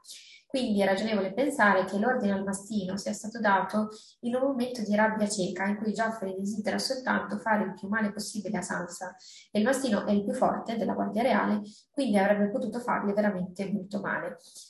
E, infatti le parole di Geoffrey indicano la sua volontà di dare a Rob per il tramite della sorella una punizione esemplare, per cui non passano in questo caso i normali pestaggi che le riserva abitualmente utilizzando gli altri membri della Guardia Reale. Questo avrebbe dovuto essere eccezionalmente brutale. Non vediamo mai la reazione di Sandor perché Martin fa intervenire prontamente Dontos con la mazza armata di melone, che comunque nulla può in favore di Sansa, dato che appunto l'ex cavaliere viene buttato prontamente a terra dagli scagnozzi del re Boros Meryn. L'intento di Martin nel far intervenire Dontos è di privarci della possibilità di vedere quale sarebbe stata la reazione di Sandor per lasciare il dubbio nel lettore, dubbio che verrà poi sciolto definitivamente alle acque nere, quando appunto Sandor abbandona definitivamente Lannister deserta e eh, propone a Sansa di fuggire con lui per tenerla e proteggerla. Ma già qui ci sono abbastanza indizi per dedurre che il mastino non avrebbe eseguito l'ordine di Geoffrey. Dopo l'intervento di Dontos, Geoffrey eh, ordina di nuovo di picchiare Sansa, però chiamando Boros e Meryn, come se si fosse dimenticato di averlo solo pochi minuti prima ordinato al mastino. Questo può essere dovuto al fatto che l'interruzione lo abbia fatto tornare in sé e sia tornato a considerare un po' un tabù dare un ordine del genere alla propria eh, figura paterna come mastino per lui. Oppure può essere dovuto al fatto di aver visto la faccia di Sendor e pensato bene di ripiegare sugli altri due perché il mastino non aveva proprio l'aria di uno che avrebbe obbedito. Comunque, il principale indizio su quella che sarebbe stata la reazione di Sandra a quest'ordine lo abbiamo poco dopo, quando per la prima volta interviene apertamente per aiutare Sansa. In realtà lo ha già fatto anche in precedenza, sia sui bastioni sia al torneo, però discretamente e senza che Geoffrey se ne rendesse conto. Questa volta va oltre e rischia esponendosi in prima persona. Enough, she heard the hound rasp. Eh, basta, eh, sentì raspare il mastino. È impossibile pensare che Sandra avrebbe eseguito l'ordine di Geoffrey quando davanti alla violenza di Blount, di cui tra l'altro abbiamo una descrizione particolarmente grafica, non riesce a trattenersi e contraddice apertamente il re davanti a metà della corte pur di cercare di fermare il pestaggio. Eh, non è una cosa da niente perché qui non soltanto sta contravvenendo ai voti la Guardia Reale, ma anche sta rischiando direttamente l'ira di Geoffrey, nonostante sappia benissimo come sia pericoloso quando è di cattivo umore. Geoffrey lo ignora e anzi incalza, diventando, più aggressivo ed entrando nel campo del sadismo a sfondo sessuale, come diceva Chiara, questa è appunto violenza sessuale. Eh, no, non è abbastanza, il re replicò, Boros spogliela. Per Sandor, che sta per di più in, questo, in questi capitoli sviluppando un'attrazione per Sansa, essere costretto a restare a guardarla in queste condizioni e non poter fare altro è terribile, tanto che, come già diceva Chiara, il ricordo e il rimpianto di aver fatto troppo poco e troppo tardi lo perseguiterà fino a un punto di morte. Eh, e l'uccellino, la tua bella sorella, sono rimasto lì nel mio mantello bianco, lasciato che la picchiassero. E Aria 13 sono Swords. In questo senso, Sandor incarna la posizione del lettore, costretto ad assistere impotente alle violenze su un innocente e al mondo di Sansa andare in pezzi. Con il re che ha espressamente negato la sua richiesta, sembra che non ci sia altro che Sandor possa fare per impedire il passaggio di una Sansa ormai seminuda, o forse sì. Di questo ne parliamo dopo. In ogni caso qui arriva il Deus Ex Machina nella persona di Tyrion con Bron e Timet di scorta che fa una sporiata contro Boros ponendo fine all'umiliazione pubblica. Cioè, praticamente qua arriva l'eroe, tra moltissime virgolette e con tantissimi punti interrogativi, a salvare la fanciulla indifesa. E l'eroe è lo zio nano deforme del sadico re che la stava facendo torturare. Siamo perfetti, perfetti. Quindi Tyrion qua arriva a sorpresa e con voce tuonante interrompe il crudo spettacolo mettendo fine alla farsa e alle violenze. Sansa è libera? Sì, no, quasi, forse, no. Praticamente i dialoghi sono gli stessi della serie, quindi non, non li ripetiamo tutti. Hanno fatto un'incredibile copia e incolla da pagina a sceneggiatura. Eh, da Tyrion Segue poi, uh, seguito eh, ovviamente come ha detto Beatrice, a, ru- a ruota da Bron, eh, che minaccia anche lui le guardie reali, così, senza conseguenze. L- loro possono. Per la seconda volta l'intervento di un altro non cavaliere in favore di Sansa ci impedisce di vedere cosa avrebbe detto o fatto Sandor dopo che il suo enough è stato ignorato e dopo questo ultimo e peggiore ordine di Geoffrey. Difatti appunto arriva Tyrion e dice, questa è la tua idea di cavalleria, Ser Boros? Che razza di cavaliere picchia le fanciulle indifese? E Boros risponde, quella che serve il suo re, folletto. Boros non arrossisce nemmeno nel giustificare la sua brutalità con l'obbedienza al re e non prende nemmeno in considerazione quello che dare un simile ordine dice di un re, cioè, se non ha riguardo per il benessere della sua futura regina, non ne avrà neanche per i suoi sudditi. Se non rispetta la sua futura regina, non rispetterà nessun'altra. Se disonora la sua futura regina in pubblico, nemmeno la gente la onorerà e per estensione anche il re potrà essere disonorato. Che un cavaliere obbedisca al suo re, anche se questo significa fare male a una bambina, sembra essere addirittura fonte di soddisfazione per Boros a giudicare dalle sue parole. Quindi qua Martin, come sempre, interseca continuamente i temi della cavalleria e dell'abuso, perché c'è abuso dove ci dovrebbe essere cavalleria, eppure c'è cavalleria dove c'è abuso. Non a caso, dopo le domande di Tyrion sul cavalierato, sulla cavalleria, eh, vediamo il mastino compiere un'altra piccola ma molto significativa azione. Qualcuno dia alla ragazza qualcosa per coprirsi, disse il folletto. Sandor Clegane si slacciò il mantello e lo gettò a lei. Sansa se lo strinse forte contro il petto, i pugni contratti nella lana bianca. Il tessuto grezzo era ruvido sulla sua pelle, ma nessun velluto le era mai sembrato così pregiato. Tyrion non aveva chiesto a qualcuno in particolare, neppure proprio Sandor a dare immediatamente il proprio mantello a Sansa, cosa che sicuramente non deve aver fatto felice Geoffrey, tantomeno dopo quello che era appena successo poco prima. Il mantello è usato da Martin per rappresentare la relazione di Sandor con Sansa, quell'uomo brusco e duro, infatti di lui si dice rough-tongued all'inizio del capitolo, eh, che però si rivela sempre fondamentale nel proteggerla dagli orrori del mondo, o almeno ci prova. Di qui il pensiero di Sansa su come la lana grezza è sempre più soffice di qualsiasi velluto e tra l'altro appunto sarà il mantello eh, con il quale si proteggerà proprio la notte delle acque nere. In Sansa 5 Game of Thrones il capitolo di cui parlavo all'inizio, il mantello di Barristan era stato usato meramente per proteggere il suo vestito. Ora invece il mantello di Sandor è un'ancora di salvezza, un aiuto vitale. Sansa ha ancora bisogno di un vero cavaliere dopo tutto, ma non quello che si sarebbe aspettata. Questo gesto di Sandor è anche il principale indizio che ci dice come avrebbe reagito se Geoffrey avesse insistito per continuare con le percosse. Eh, il mastino non sembra curarsi dell'impressione che dà offrendo il proprio mantello alla figlia di un traditore e sorella di un traditore, la ragazza che tutta la nobiltà finge di non vedere per paura di mettersi contro il re. Questa azione lo mette esplicitamente dalla parte della vittima, anche se ancora nessuno si è reso conto fino a che punto si spingerà. La regina ne sarà informata, questo dice Boros. E Tyrion, senza dubbio lo sarà, e perché aspettare? Geoffrey, dobbiamo mandare a chiamare tua madre? Il fatto che Geoffrey ceda solo quando Tyrion minaccia di dire tutto a Cersei può indicare un'altra ragione per cui non ha mai chiesto prima al bastino di essere complice delle sue violenze. Mm, Sandor infatti ha una linea diretta con la regina e avrebbe potuto riferirle l'accaduto. Certo, Cersei non è all'oscuro del fatto che il figlio faccia picchiare Sansa e quindi permette questi abusi, ma il fatto che abbia insistito con Geoffrey riguardo alle conseguenze che avrebbe avuto su Jamie ucciderla indica che la sua posizione sia di contenere il figlio quando si spinge troppo in là, anche se solo per il suo proprio interesse. E in effetti questo avrebbe potuto essere l'asso nella manica di Sandor per opporsi a Geoffrey se non fosse intervenuto Tyrion, eh, nel senso che eh, probabilmente per cercare di opporsi nuovamente avrebbe potuto eh, minacciare di parlare con Cersei, anche se ovviamente possiamo solo speculare, però diciamo che, che Sandor mh, avrebbe fatto qualcosa, visto l'atteggiamento che ha lungo tutto il capitolo e visto comunque che anche prima ha osato parlare, è ragionevole. E questo comunque non elimina il fatto che eh, lui in punto di morte ancora abbia questo rimorso, perché di fatto eh, eh, il suo parlare non ha portato a niente e comunque lui eh, aver, è convinto di aver fatto troppo poco e ovviamente mangiato dai sensi di colpa, perché di fatto eh, eh, per la maggior parte del tempo non, non, ha fatto altro che stare a guardare.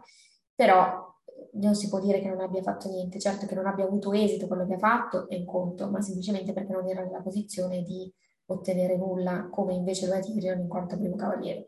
Però diciamo che quello che tenta di fare per la posizione in cui è e per i rischi che corre è, è, è tanto, cioè non è comunque cosa da nulla. Molto tanto. Mm. Comunque, Geoffrey, dopo questa battuta di Tyrion, è rosso come un pomodoro. Diventa tipo viola quasi. È divertente proprio vederlo descrivere questo, questo cambiamento di Geoffrey. Evidentemente la minaccia della madre funziona a meraviglia perché effettivamente tutta questa pagliacciata qua fuori in giardino è stata organizzata proprio per non far scoprire niente quasi a Cersei, anche se lei sappiamo che è consapevole che fa picchiare Sansa, però ecco, se lo fa dietro e lei non sa niente, lo sa da terzi, allora va bene, ma se lei lo viene a sapere subito che l'ha fatto nella sala del trono, eccetera, eccetera questo diciamo che è un po' squilibria, cioè da, non, non sono i giusti equilibri qua a corte come diceva anche Beatrice prima in tutto quel discorso ehm, bellissimo su Sandor, sulla figura paterna, sul fatto che Geoffrey ha dei traumi non indifferenti, qua Geoffrey è il figlio di suo padre, cioè Re Robert, e ha preso da lui, proprio ha preso da lui il modo di trattare le donne e ci ha aggiunto ovviamente della crudeltà gratuita a suo piacimento. Dalla madre ha invece preso, ha preso la nozione che la paura sia meglio dell'amore che è tutto un concetto Lannister appartenente in particolare alla generazione di Tywin e dei suoi figli. Sarà Cersei stessa, poi ubriaca fradicia, a ripeterlo durante le acque nere, mentre nella stessa stanza è presente il peggior incubo di Sansa, cioè Serin Pain. La paura è meglio dell'amore, dice la mia mamma. Geoffrey indicò Sansa. Lei ha paura di me. Il folletto sospirò. Sì, capisco. Peccato che anche Stannis e Rally non siano delle dodicenni. Bron, Timmet, prendetela con, prendetela con voi.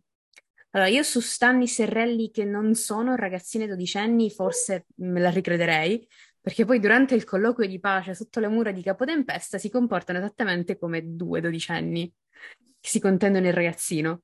E c'è Catelyn che non vede l'ora di picchiarli entrambi.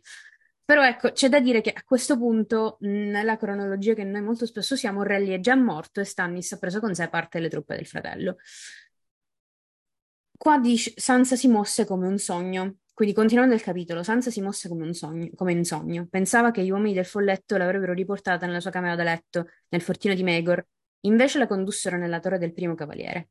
Non aveva più messo piede in quel luogo dal giorno in cui suo padre era caduto in disgrazia e si sentiva svenire a salire di nuovo quei gradini.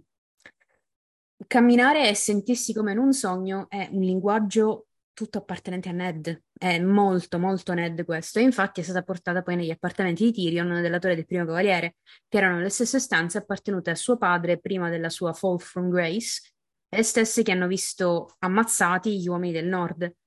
In più, dopo che alcune cameriere, che, che alcune cameriere la lavano e la vestono, Sansa verrà visitata da un maestro, che è il maestro Franken, che le darà del vino dei sogni per aiutarla a dormire e recuperare le sue forze, esattamente come suo padre. No, non è vero, stupido, pensò Sansa, ma beve lo stesso il vino dei sogni e si addormentò. Come accennavo prima, Tyrion è sì, l'eroe del capitolo, l'eroe del POV, ma anche no, nel senso, è sempre il suo carceriere, ricordiamocelo, è sempre un Lannister. E il riportarlo nelle stanze, nelle sue stanze, se per lui significa una cosa, quindi è un gesto di cavalleria e di protezione, per Sansa ne significa un'altra, che è esattamente l'opposto, direi. Però vabbè. Tyrion le ha ricordato non solo il padre e la sorella, dato che le danno le vecchie stanze di Aria, ma anche il fatto che lui ne ha preso il posto grazie alla sua morte. Tyrion è un Lannister, Sansa non lo dimentica mai, né lo farà mai dimenticare a Tyrion.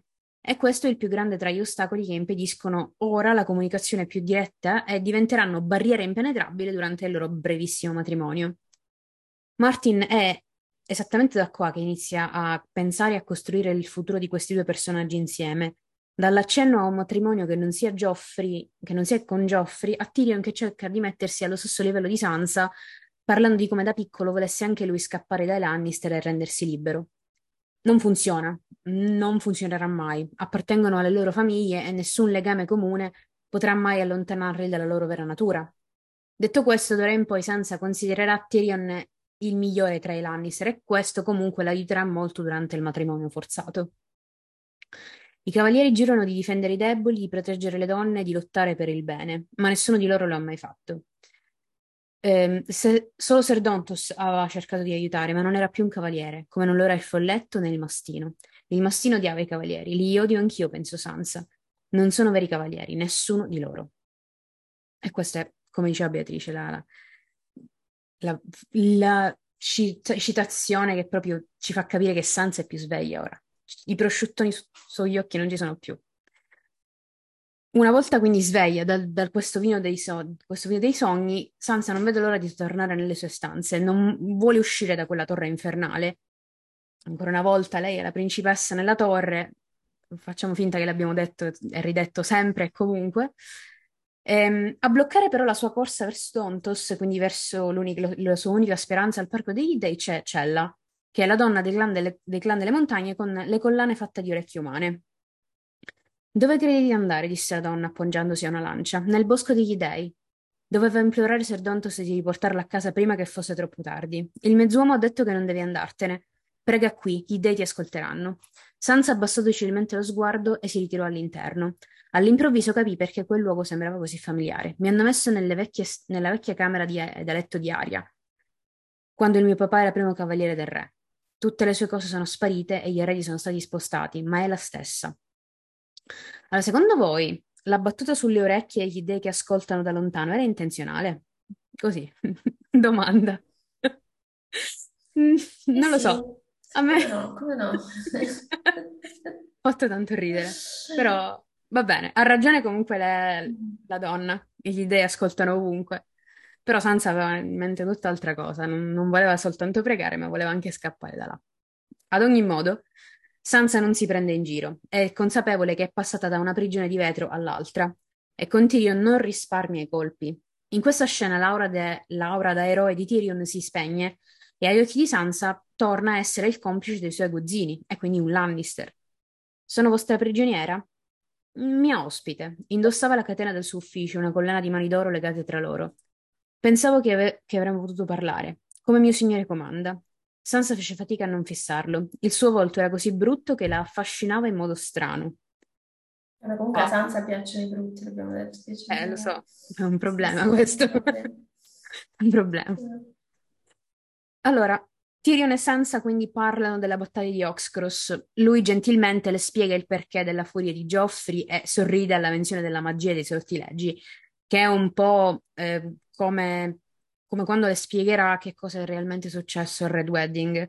Cioè, questo è proprio il preludio di quello che accadrà dopo. No, dice semplicemente, non dice semplicemente non è stata usata nessuna magia, nessun sortileggio, è stata solo disattenzione da parte di Sir Stafford, che poi in realtà un po' di magia c'è stata, non ci prendiamo in giro, perché comunque Rob ha trovato il passaggio per attraversare la zona dorata proprio grazie alle sue abilità da Warg e Grey Wind. Però questo Tyrion non lo sa, così come non lo sa Sansa che sta pregando per la vittoria di Rob.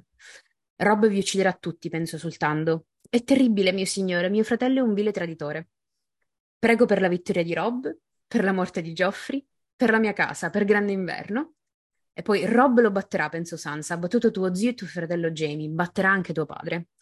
Che in un universo parallelo è tutto vero questa cosa. Io, io ci spero con tutto il cuore. Comunque, la conversazione con Tyrion va avanti tra una bugia e l'altra. Tyrion a volte ci casca, a volte no, ma tutto, fa tutto parte del gioco.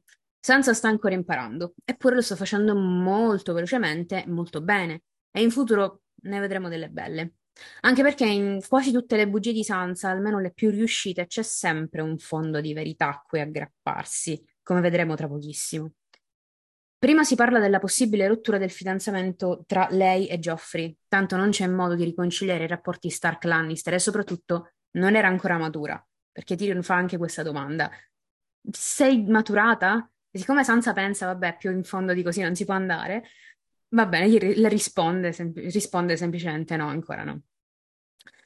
Eh, Sansa pensa che alla possibile rottura del fidanzamento come una trappola, ma Tyrion lo rassicura. Non lo è, e e capisce, la capisce che vuole scappare dai Lannister e stare il più lontano possibile da, da loro. Era così anche per lui una volta. La avverte anche di non, sap- di non sperare troppo in una nuova Oxcross, come diceva anche Filippo prima. Eh, è stata solo una battaglia, ma non l'intera guerra, e la invita anche a pregare per una, per una veloce fine del conflitto, del conflitto, la prossima volta che visiterà il Godswood. Puoi dormire qui stanotte, ti darò alcuni dei miei uomini come guardia. Forse qualche corvo di pietra? No, esclamò Sansa sconvolta. Se, rim- se era chiusa nella torre del primo cavaliere, sorvegliata dagli uomini del nano, come avrebbe fatto Ser Dontos a portarla in salvo? Vi prego, no, mio signore, i bruti mi spaventano. Preferirei tornare nel mio letto. Le venne in mente una bugia all'improvviso, ma le sembrò così giusta che le spiattellò subito in questa torre sono stati usciti, uccisi gli uomini di mio padre. I loro fantasmi mi, hanno, mi, faranno fare sogni terribili e vedrei il loro sangue ovunque mi girerei. Tyrion Lannister studia il suo volto. Non sono nuovo agli incubi, Sansa. Forse sei più saggio di quello che penso. Permettimi almeno di scortarti al sicuro nelle tue stanze. E così si chiude il capitolo. Beatrice, l'ultimo pezzo su Tyrion. Sì, sì, in realtà mi ricollego a quello che stavi dicendo tu, perché appunto in questa conversazione con Tyrion vediamo come Sansa stia rapidamente diventando una vincitrice migliore. Solo nel capitolo precedente il mastino l'aveva avvertita che tutti a corte mentivano meglio di lei e non ha perso tempo a rimediare, ad imparare. Riesce a nascondere il suo vero obiettivo e a convincere una delle persone più intelligenti e perspicaci di tutta la saga, che non è cosa da nulla. Sembra tutto sommato un dettaglio minore questa bugia, Tyrion invece è un grande passo avanti per Sansa, che per tutta la conversazione, appunto come diceva Chiara, dice una cosa e ne pensa un'altra.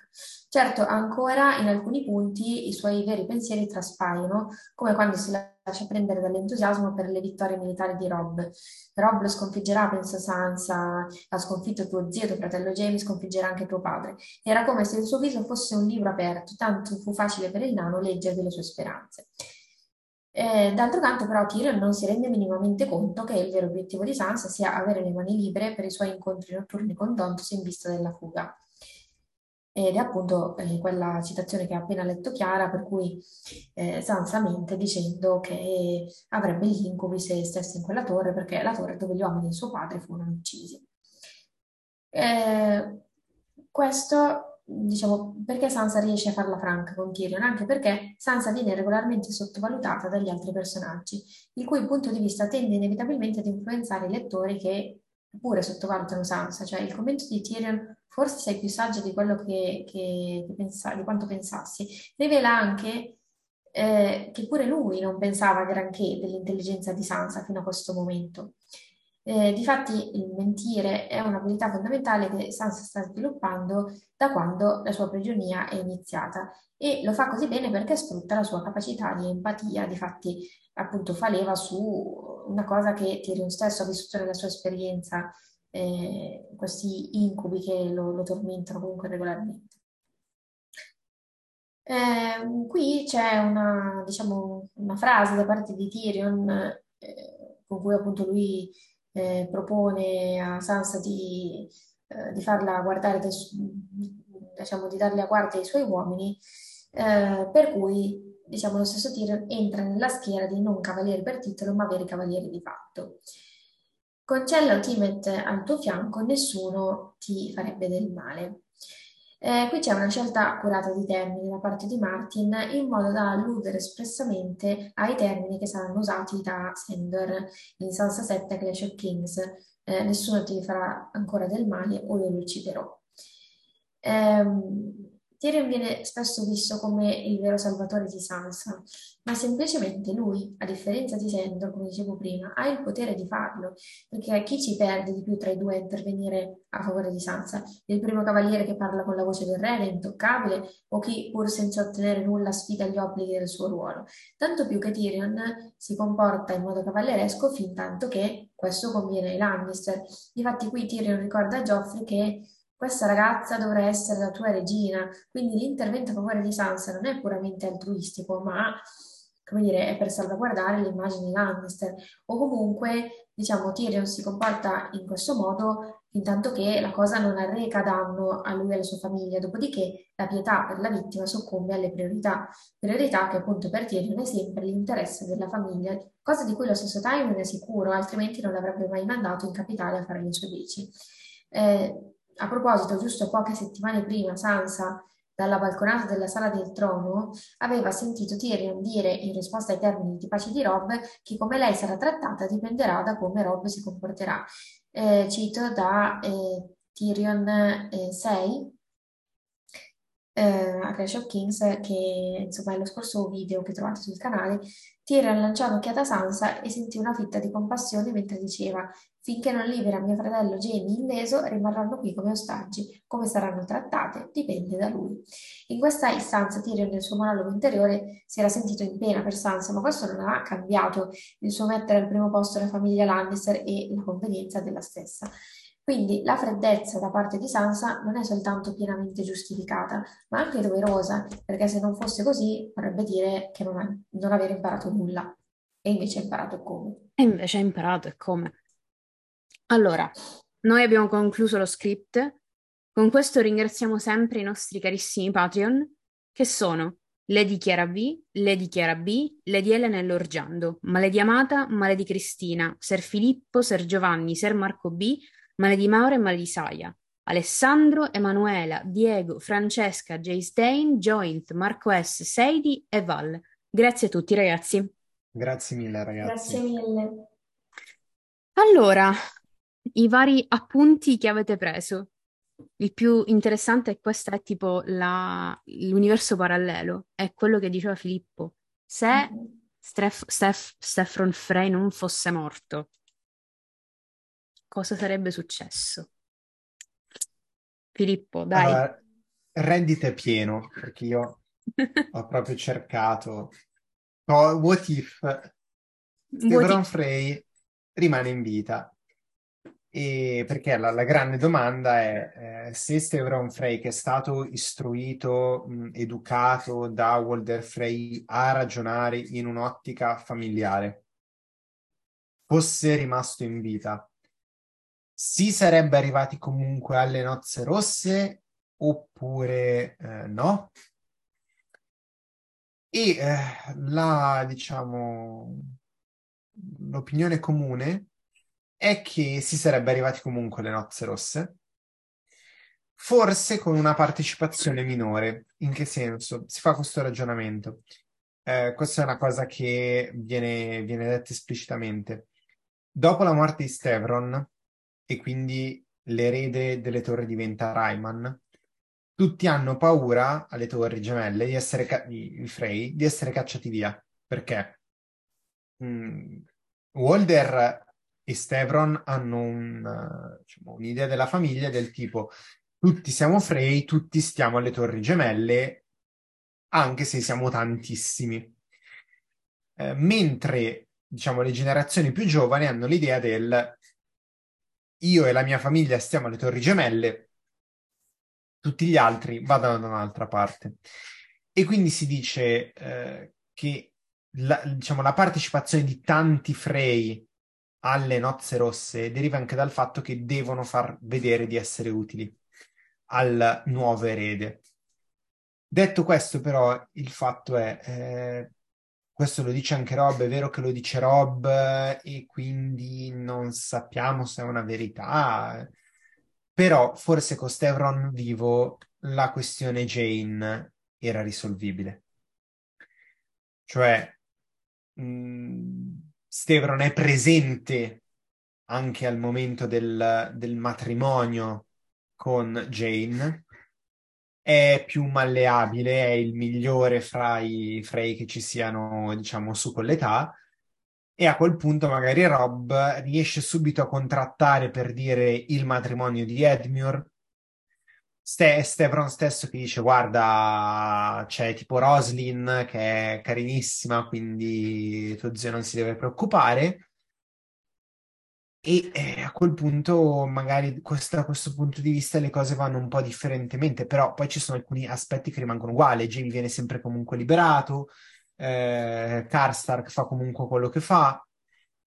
Quindi non lo so. Ehm, non mi sento di, non, non mi sbilancio, non mi sento di sbilanciarmi da una parte o dall'altra, non so voi.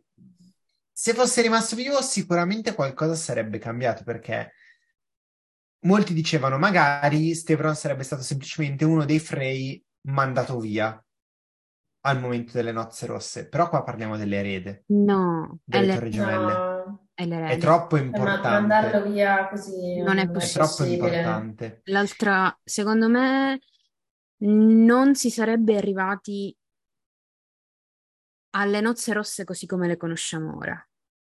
Si sarebbe arrivati a qualcos'altro sicuramente i Frey non avrebbero più fatto parte dell'esercito di Rob, quindi sarebbero, avrebbero diminuito tantissimo la presenza nei ranghi dell'esercito mm-hmm. del nord, eh, quasi a ritirarsi. Eh, S. Stevron mh, non so fino a che punto avrebbe giustificato l'unione con, con Jane, però avrebbe potuto fare in modo che non si arrivasse forse a un matrimonio con Jane, convincendo e ricordando sempre a Rob Anche. che c'era l'unione con la eh, Frey. Eh, esatto, se non è più che altro questo. Cioè, magari con Stevron presente, Rob no, non che non avrebbe fatto quello che ha fatto con Jane, però questo disonorare la fanciulla l'avrebbe preso un po' più come ok, è successo, prendi il tè della luna perché io ho un impegno con un'altra. Mm. Ci, ci, sarebbe stata comunque una presenza forte che esatto. mi ricordava di aver preso un altro impegno, per cui sì, sì, sì. dire, c'è l'onore da una parte di dover diciamo, sposare la ragazza con cui è andato a letto, ma dall'altra parte c'è l'onore di dover rispettare le promesse prese. Esatto. Io Mentre devo... roba agisce comunque, non dico in modo impulsivo, ma sostanzialmente eh, agisce molto di fretta eh, senza che non ci sia nessuno. comunque una, un adeguato contraltare e dirgli oh, no, no, guarda no. che c'è questo. Quindi effettivamente sì. Non c'era nessuno nell'Ovest capace di far ragionare Rob sotto questo punto di vista. Mm. Cioè, sì, no, anche perché lo, cioè, Brinden in questi casi può solo stare zitto. Esatto, esatto. Sì. Ma lui, lui è lo stesso discorso che fa effettivamente Edmure, dici io non ho alcun diritto per dirti cosa fare in questo ambito. Mm. Però occhio. Eh, perché occhio. Edmure è il pesce libero. Eh, cioè. infatti. Eh. Eh, poi Edmure nelle nozze, sì. però, sì. per le però... nozze rosse non so, nel senso che dipende anche da quanto eh, come dire, potere aveva Stevron in, in confronto a quello che è ancora alla fine il Lord of the Crossing, cioè il vecchio Walder. Ecco, eh, ricordiamo però che eh, Frey non ha così tanto seguito, cioè nel senso è lui lo stupido del villaggio, considerato proprio lo scemo di guerra, letteralmente, che viene fatto fuori in due secondi, quando arriverà poi Jamie e bla bla bla, bla tradito. Quindi secondo, secondo me, comunque, dato che ne parlavano tutti molto bene di Stefron, sì, sì, sì. gli sarebbero tornati dietro, cioè mm. potere decisionale tale da influenzare anche il padre. Mm. Non ci sarebbe, non si sarebbe arrivati alle nozze rosse, si sarebbe arrivati a qualcosa di abbastanza simile da, ma non così grave. Mm-hmm. Sì. Più che altro perché tutti, cioè sono tutti lì che aspettano che Walder Frey muoia. Esatto. E quindi tutti cercano di ingraziarsi il- L'erede. Tra l'altro, eh, questo è, anche questa è una cosa che non ho approfondito sinceramente, però c'è anche questa teoria del fatto che Stevron sia stato ucciso, cioè eh, è più facile credere che semplicemente sia morto, la ferita leggera, tutto quello che vuoi, ma comunque parliamo di un uomo di 60 anni, ci sta. Però dato che subito dopo la sua morte poi si, si apre quella lotta anche per la successione fra gli eredi di Rayman, eh, c'era anche questa, questa possibilità. Non lo so, sta di fatto che se lui è l'erede tu punti a, favor- cioè a accattivarti il favore dell'erede. Se Sì. poi sai che l'erede è anche uno che in qualche modo ti terrà al- nel castello, non ti caccerà, sei anche più portato a comportarti in maniera onorevole come lui. Mentre se sai che Walder Frey a un certo punto muore e tu devi fare qualcosa per Rayman Frey e per Lothar e gli altri, eh, lo fai, anche se Mhm. non ti piace. Sì, sì, esatto. Che è lo stesso ragionamento che fa Merret Frey eh, in tutte le sue missioni. Esattamente. Sì. Beatrice, appunti?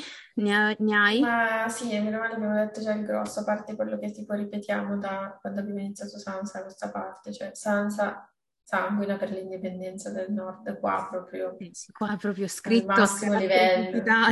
Cioè, Massimi. ma, ma- ma proprio per quello, cioè per, eh, per ogni vittoria di Rob lei versa sangue, Sì. quindi non c'è... No, no, allora Di non cosa c'è non c'è come lei non, non lotterà in futuro per l'indipendenza del Nord. Ma lo ha già fatto, cioè anche senza saperlo lo ha già Anche fatto. Senza sì, saperlo lo ha cioè, già se fatto. sapendolo, però diciamo, pur non avendo combattuto, lo ha già Sì. fatto. Sì, Sansa in questo momento è letteralmente una principessa, giusto per Esatto. ricordare. Esatto.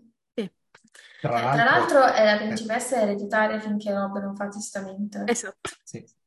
Perché sono considerati morti tutti i fratelli maschi. Mm. Quindi, Ricordiamolo qualche volta, giusto per non farcelo scappare dalla mente. Principessa ereditaria picchiata a corte. Vabbè. Tra l'altro qui la gravità della situazione, che non, non emerge mai effettivamente, però qua i Lannister sono messi veramente male.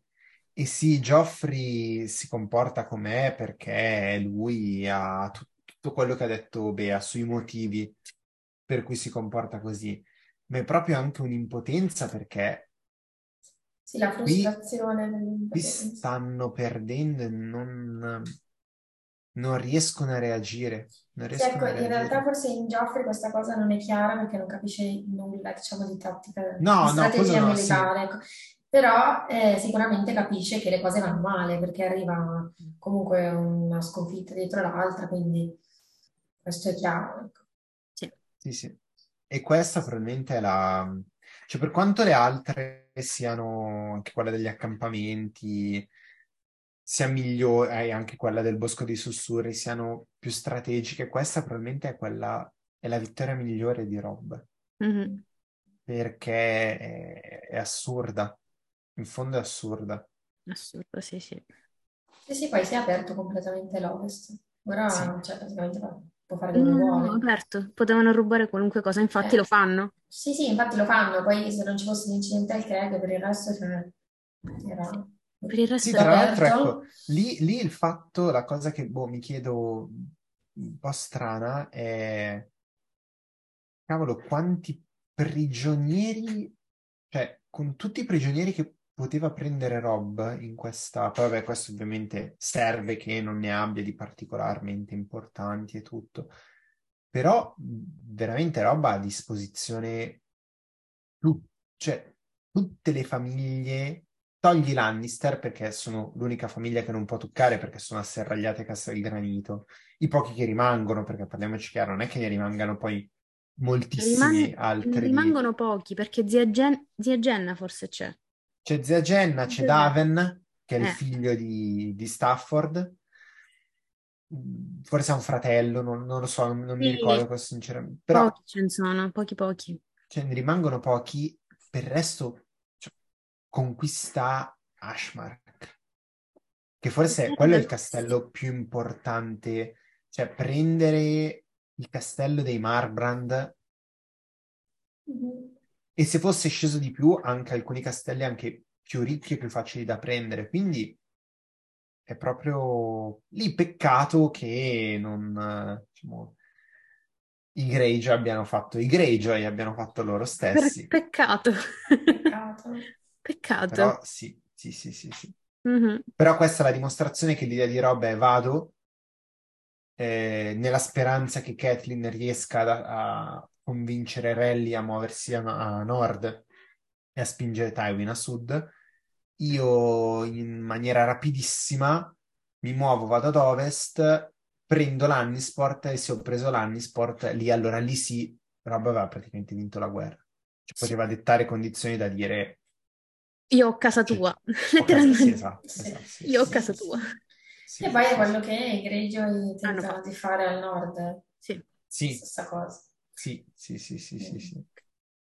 Ecco, io l'unica, l'unica cosa che lì non ha senso, però è sempre una questione di tempistiche, è che se effett- mh, cioè, l'idea di, di Rob iniziale, che poi è il motivo, vabbè, per cui prendersela con Edward non aveva senso, se la tua idea è io vado sotto la zanna dorata, assalto la zanna dorata, a parte che lì è una strage, Mm. Perché è un assalto sanguinosissimo. È, una, è simile al Cailin praticamente. Però comunque alla fine hai abbastanza uomini, la, lo la prendi la zanna dorata. Ok.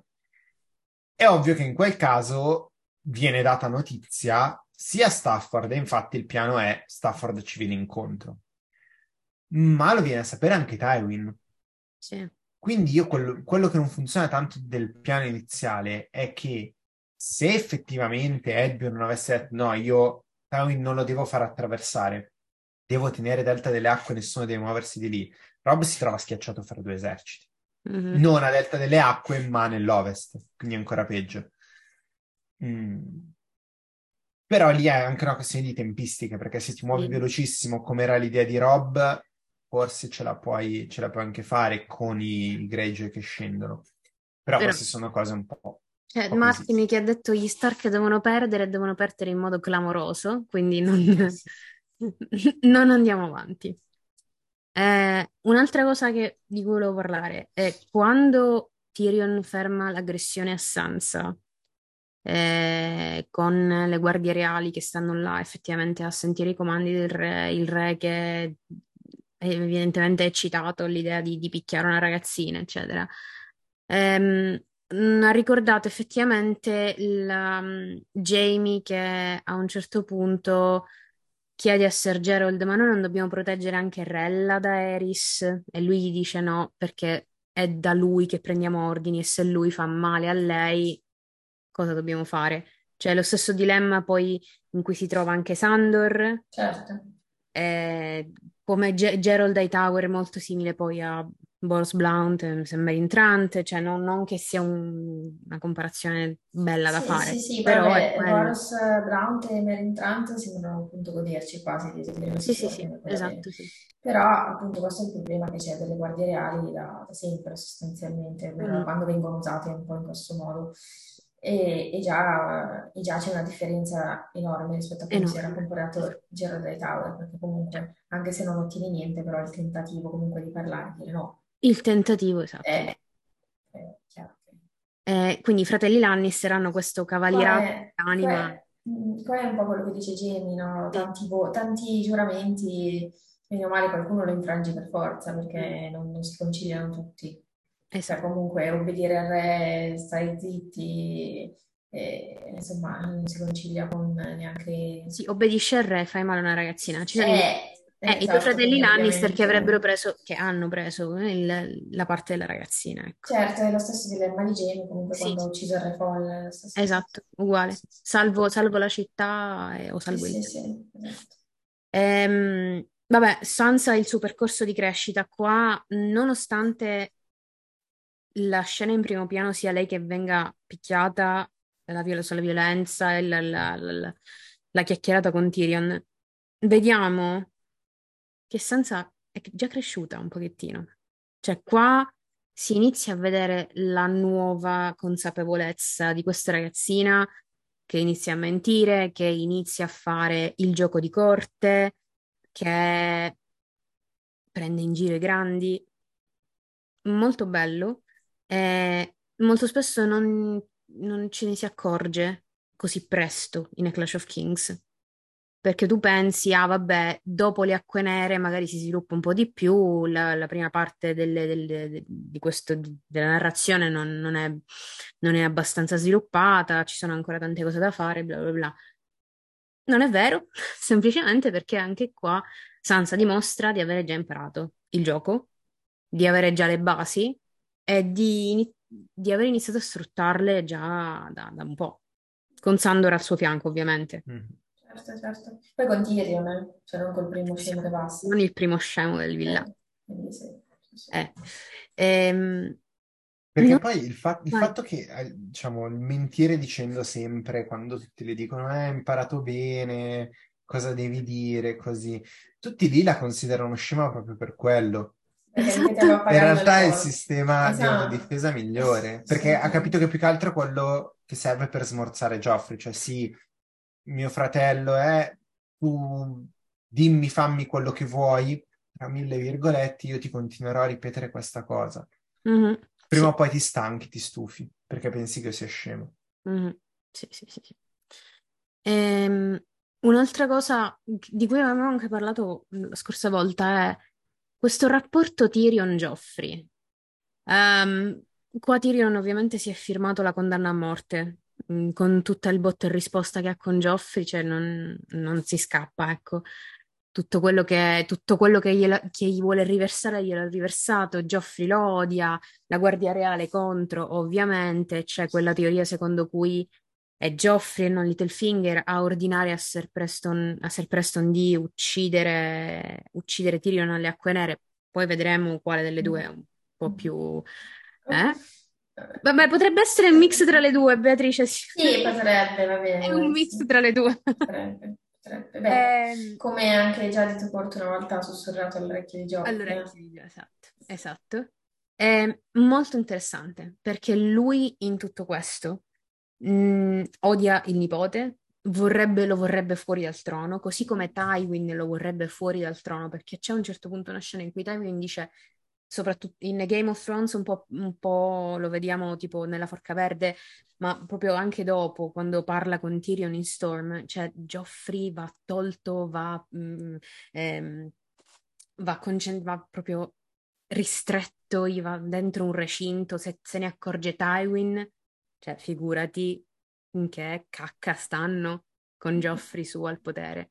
Comunque, detto questo, lui non solo non vuole il nipote là, ehm, ma proprio incontra- co- co- gli, va, gli, va, contro. È come se tipo il primo cavaliere fosse in aperta guerra contro il re quando non dovrebbero, ma- non dovrebbero mai esserlo.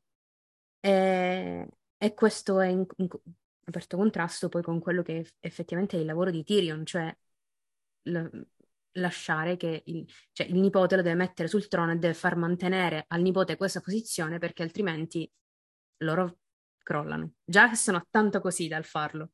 Però ora gli metti pure la violenza di Geoffrey, il fatto che lui gli va contro, il fatto che è odiato, il fatto che comunque lui deve lavorare con Cersei e con Geoffrey affinché il regime non crolli. Mm. Io Tra non so come, sc- come non scoppia questa situazione. Lo, lo avevamo iniziato a dire nello scorso video. Tyrion implicitamente causa Ah, cioè, no, causa, no, questo sarebbe eccessivo, però diciamo è con causa in qualche modo, de- e della rivolta del pane e di questa scena, perché sì. la balestra gliela regala lui. Esatto. Perché Tyrion comunque fa l'errore, come dicevi tu, di non capire che è vero che Geoffrey va tenuto fuori dal, dal potere in questo momento perché qui c'è, momento, c'è, c'è, c'è bisogno di chi sa giocare bene al gioco del trono, chi sa governare bene, perché la situazione è tragica. Quindi Geoffrey può solo compromettere come fa, perché è lui soprattutto alla base della rivolta del pane per questi atteggiamenti che ha nei confronti della folla, eh, oltre ovviamente a bella fame, mm, sicuramente la sua presenza è deleteria per il potere Lannister, però Tyrion non fa nulla per dire bene, ok, teniamo lontano, ma intanto impara, vedi come si fa, è così. Non gli viene mai spiegato, ma c'è sempre il ragionamento Lannister del tutti più stupidi di me. E poi il fatto che Tyrion qui non ragiona neanche, perché è un po' bacinato dal, no, dalla cosa brillante del potere adesso che sta gestendo, gli sembra gestirlo benissimo. E lui è mano del re invece di Tywin. Non è lui la mano del re. Quindi non può fare quello che vuole e comunque poi il re è Joffrey. Invece lui in qualche modo si illude di poter fare tutto lui, eh, gestire lui la cosa e quindi non fa che spingere Joffrey verso le sue inclinazioni, cioè regalargli il, il, la balestra. Poi puoi così regalargli al suo matrimonio il libro e fai la faccia stupita se lo fa a pezzi però... No, no, certo. Eh. L'altra... Ma il problema di Geoffrey è sempre, eh, diciamo che è un altro che viene sottovalutato, poi alla fine tira e molla, cioè dietro alcune cose, cioè dietro certi, certi intrighi, alla fine lo ci trovi lui, no? Mm. Prendiamo ad esempio la questione di Bran, eccetera perché è sempre lasciato da parte lo stesso atteggiamento che aveva Robert con lui, cioè ignorarlo completamente, però come dire, ignorarlo completamente non è la soluzione, al di là che comunque non impara nulla, non matura nulla, anzi peggiora nelle sue inclinazioni, comunque crudeli, tutto quanto. Ma voglio dire, sì, è un ragazzino, però di fatto il potere ce l'ha lui, cioè appunto c'è sempre questa superiorità, come dicevi giustamente tu Filippo, eh, molto Lannister nel dire, vabbè, io sono il primo cavaliere e sono quello maggiorenne, quindi il potere ce l'ho io, faccio quello che mi pare, ma eh, come dire, non c'è l'umiltà di dire devo comunque in qualche modo lavorarmi Geoffrey perché di fatto il titolo ce l'ha lui. No, cioè semplicemente è un idiota, quindi viene preso, buttato da parte, eh, però poi gli idioti messi da parte e le loro cose alla fine le fanno, alla fine le conseguenze le subisci tu. Quindi mm, per nulla saggia questa cosa. No. Tyrion a un certo punto era vicino alla soluzione in questo capitolo. Mm. Quando Tyrion usa Cersei come arma contro Joffrey. Tu che hai quest'arma, tra virgolette, segreta contro il re, vuoi che non ti ci metti d'accordo, che non parli con tua sorella, che non te ne vai, che ne so, a cercare una soluzione insieme a lei, di oh è tuo figlio, per favore aiutami qua. Niente di tutto questo succede, niente di tutto questo viene fatto perché se si fossero organizzati magari da famiglia normale, quali non sono, Geoffrey non sarebbe così, cioè non sarebbero mai create certe situazioni. Parla con Cersei, ok, tu ti occupi di Geoffrey oggi perché io devo fare una cosa, io me ne occupo domani perché tu devi fare una cosa. Queste cose però non avvengono perché Tyrion e Cersei lavorano uno contro l'altro, quindi uno fa una cosa, l'altro la sconsa e continuiamo così fino all'infinito. Quindi siamo qua. Un, pezzo, un link che vi metto giù in descrizione è un pezzo di eh, Stefan Sasse che ha scritto nel 2019 ascoltando l'episodio di Notacast. I ragazzi di Notacast riflettevano sul fatto che in un universo parallelo, se Tyrion e Cersei si fossero messi d'accordo per gestire Joffrey um, al, al meglio, allora si sarebbero potute creare certe situazioni per cui Lannister avrebbero potuto cementare il loro potere in capitale. Ve lo lascio qua sotto, andatevelo a leggere. Non lo so, diteci cosa ne pensate, diteci se si sarebbero potute fare queste cose, eh, soprattutto che tipo di che so, soluzioni si sarebbero potute prendere. Io riguardo, aggiung- riguardo aggiungerei una cosa, il problema non è tanto poi soprattutto solo Tyrion e Cersei, ma il fatto che non accettino Mm. in quanto Lannister si sentono gli unici nella posizione per criticare un Lannister. Cioè non mettono mai Joffrey sotto la tutela di qualche membro della corte di cui riconoscono le competenze. Mm, mh, la butto lì, eh, cioè il primo che viene in mente che è vagamente decente, eh, per cui non sappiamo niente di particolarmente brutto su di lui, che è Santagar, il, il maestro d'armi. Perché non dire, bene, eh, lo lasciamo in mano a lui, ok? Se sbaglia, tu hai tutto il diritto di punirlo, di sgridarlo, di correggerlo, e lui, se prova a dire qualcosa contro di te, non può fare niente. Perché comunque questo, cioè quando c'è questo continuo ragionamento del il re ha 13 anni, quindi il re non decide da solo. Verissimo, verissimo. Il ragionamento è giustissimo. Peccato che poi non, non attuino mai questa cosa eh, nel momento, non lo so, di una...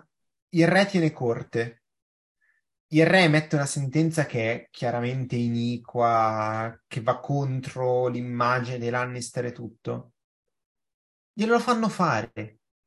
Perché Joffrey non deve essere contraddetto da altri, se non al massimo da Tyrion e Cersei. Però questa cosa ovviamente è follia. Sì, ma questa è sempre la solita puzza sotto il naso Lannister per cui tutti gli altri fanno schifo non devono neanche tentare. Cioè anche il, sì. il più cretino dei Lannister, il peggiore come può essere Joffrey, sì, comunque sì. non può in nessun modo mescolarsi con la, con la plebe sostanzialmente, cioè con chiunque altro.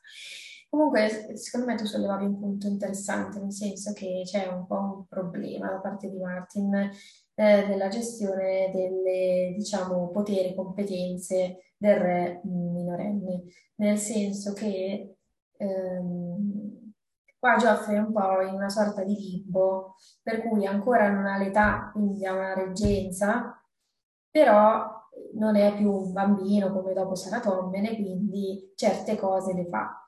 Però, nel senso, adesso un conto è dire magari certe cose sotto sorveglianza gliele si fa fare controllate per farlo imparare, ma non è questo il caso.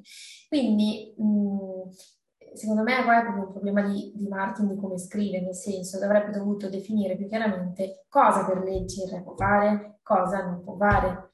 Cioè, qua di volta in volta Geoffrey fa o non fa delle cose, però non si capisce può, non può, le, le lasciano fare per negligenza oppure effettivamente il re oltre una certa età ha potere di parola, ha potere di, fare, di dare degli ordini.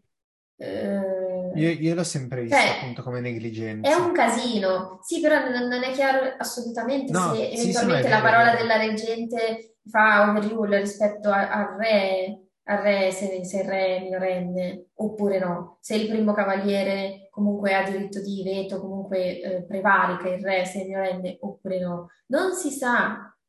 Cioè, non, se sì, dice a Tyrion, io sono la reggente, quindi sono la più alta carica e tu vieni dopo di me, però eh, quando Geoffrey parla si dice, eh, è il re. Ora, cioè, devi deciderti, amico, ma poi è Ma, il primo cavaliere che parla con la voce del re, sì. quindi se sì. il primo cavaliere è la voce del re, la reggente che cos'è? Sì, però Beh, appunto infatti... sembra che nessuno lo sappia. Sì. adesso io capisco che non ci sia magari un codice scritto per cui si parla di, eh, diciamo, legge consuetudinarie o cose del genere, però cioè, una regola ci deve essere. Non è possibile che eh, in un capitolo si fa in un modo, in un capitolo si fa nell'altro. No, è vero. Infatti io l'ho sempre vista come una questione di... Uh, cioè rispetto ai re Targaryen, perché abbiamo mm. situazioni di questo tipo sì. con Egon III, e lì mm. c'è tutta la questione dei reggenti, del fatto che non gli fanno fare cose, mm. cercano anche di privarlo del potere, vabbè, così via. Eh, con Geoffrey l'ho sempre visto più un fatto di ci sono membri della corte a partire, perché il, il, vero problema, io l'ho sempre almeno vista così, è la guardia reale di Geoffrey. Perché ci sono elementi che, come lui, inclinano al suo stesso sadismo, alla sua stessa violenza. Mm-hmm. Cioè, eh, non sarebbe niente di scandaloso, e penso che anche Cersei sarebbe d'accordo, anzi Cersei è d'accordo, cioè non le frega niente che Sansa venga punita, venga picchiata. È un problema politicamente, questa cosa. In sé di Sansa non le interessa nulla. Ma se un Barry Sanselmi avesse detto no, cosa stai facendo? non puoi, ok? Uh, o fosse andato a dire la regina così, alla corte dicevano, vabbè, è normale, è un bambino, la guardia reale esiste anche per questo. Ci sono invece guardie reali che non si pongono neanche il problema e quindi accettano quello che dice perché in fondo fa piacere seguire l'ordine del re. Mhm. Quello... E poi sembra molto un fatto di in base a chi c'è in quel momento che fa più paura, cioè che ha più il potere di farmi decapitare, ascolto lui. E questo è il, il problema per cui hai tre entità ad approdo del re, tre figure in questo momento, che io mi immagino magari un, un, poveretto, quelle scene anche un po' comiche, che viene mandato da una parte all'altra perché sta andando a fare quello che gli ha detto Tyrion, incontra Cersei che gli ordina qualcos'altro, va a fare quello che ordina Cersei, ma incontra Joffrey che gli ordina una terza cosa. Arriva Tyrion e gli dice perché non stai facendo la mia cosa e avanti così. Perché è quello. Perché tutti presi singolarmente dicono ah ma guarda che se succede qualcosa mentre sono io muori. È un po' come con le, le cappe rosse. Mm-hmm. Cioè le cappe rosse seguono Cersei perché sono quasi sempre con Cersei. Però nel momento in cui è da solo con Tyrion e Tyrion lo minaccia, allora ti... Perché poi è tutta una questione di minacce. E quindi se tu mi minacci io faccio quello che mi dici tu. Hai descritto Lancel. Esatto, esatto. esatto Hai descritto esatto. Lancel. Mm-hmm. Sì. Mm. Bene. Però sì, sono d'accordo. È, è, è, l'ennesimo problema più che altro eh, della corte Lannister. Non sanno controllare Joffrey, non hanno idea di come fare, di come iniziare a fare non, non, non gliene frega niente, non lo vogliono fare, semplicemente lasciano perdere, sperando che non faccia danni, cosa che in realtà fa, però vabbè, chi se ne frega. L'importante è che vinciamo, cosa in realtà non stanno facendo, però, oh, stanno vincendo. Beati loro. Ok. Vabbè. Ragazzi, allora, questo episodio bello ricco, il capitolo era di otto pagine, noi ne abbiamo scritte tipo 30 di scritte, però ottimo. Come sempre. Come sempre. Come, come sempre. Siete abituati. Diventano sempre più grandi, io non so, non so spiegarmelo, non so spiegarmelo. Ne, ne parlavamo con Filippo poco prima di sì. iniziare a registrare, non lo sappiamo come fanno a diventare così grandi. Comunque, noi ci vedremo la prossima volta, come sempre tutti i link sotto in descrizione, andate a curiosare, Reddit ha riaperto, quindi attenzione, mettete like al video, condividete, iscrivetevi al canale, attivate la campanella, noi ci vediamo la prossima volta. Ciao ragazzi! Ciao ragazzi!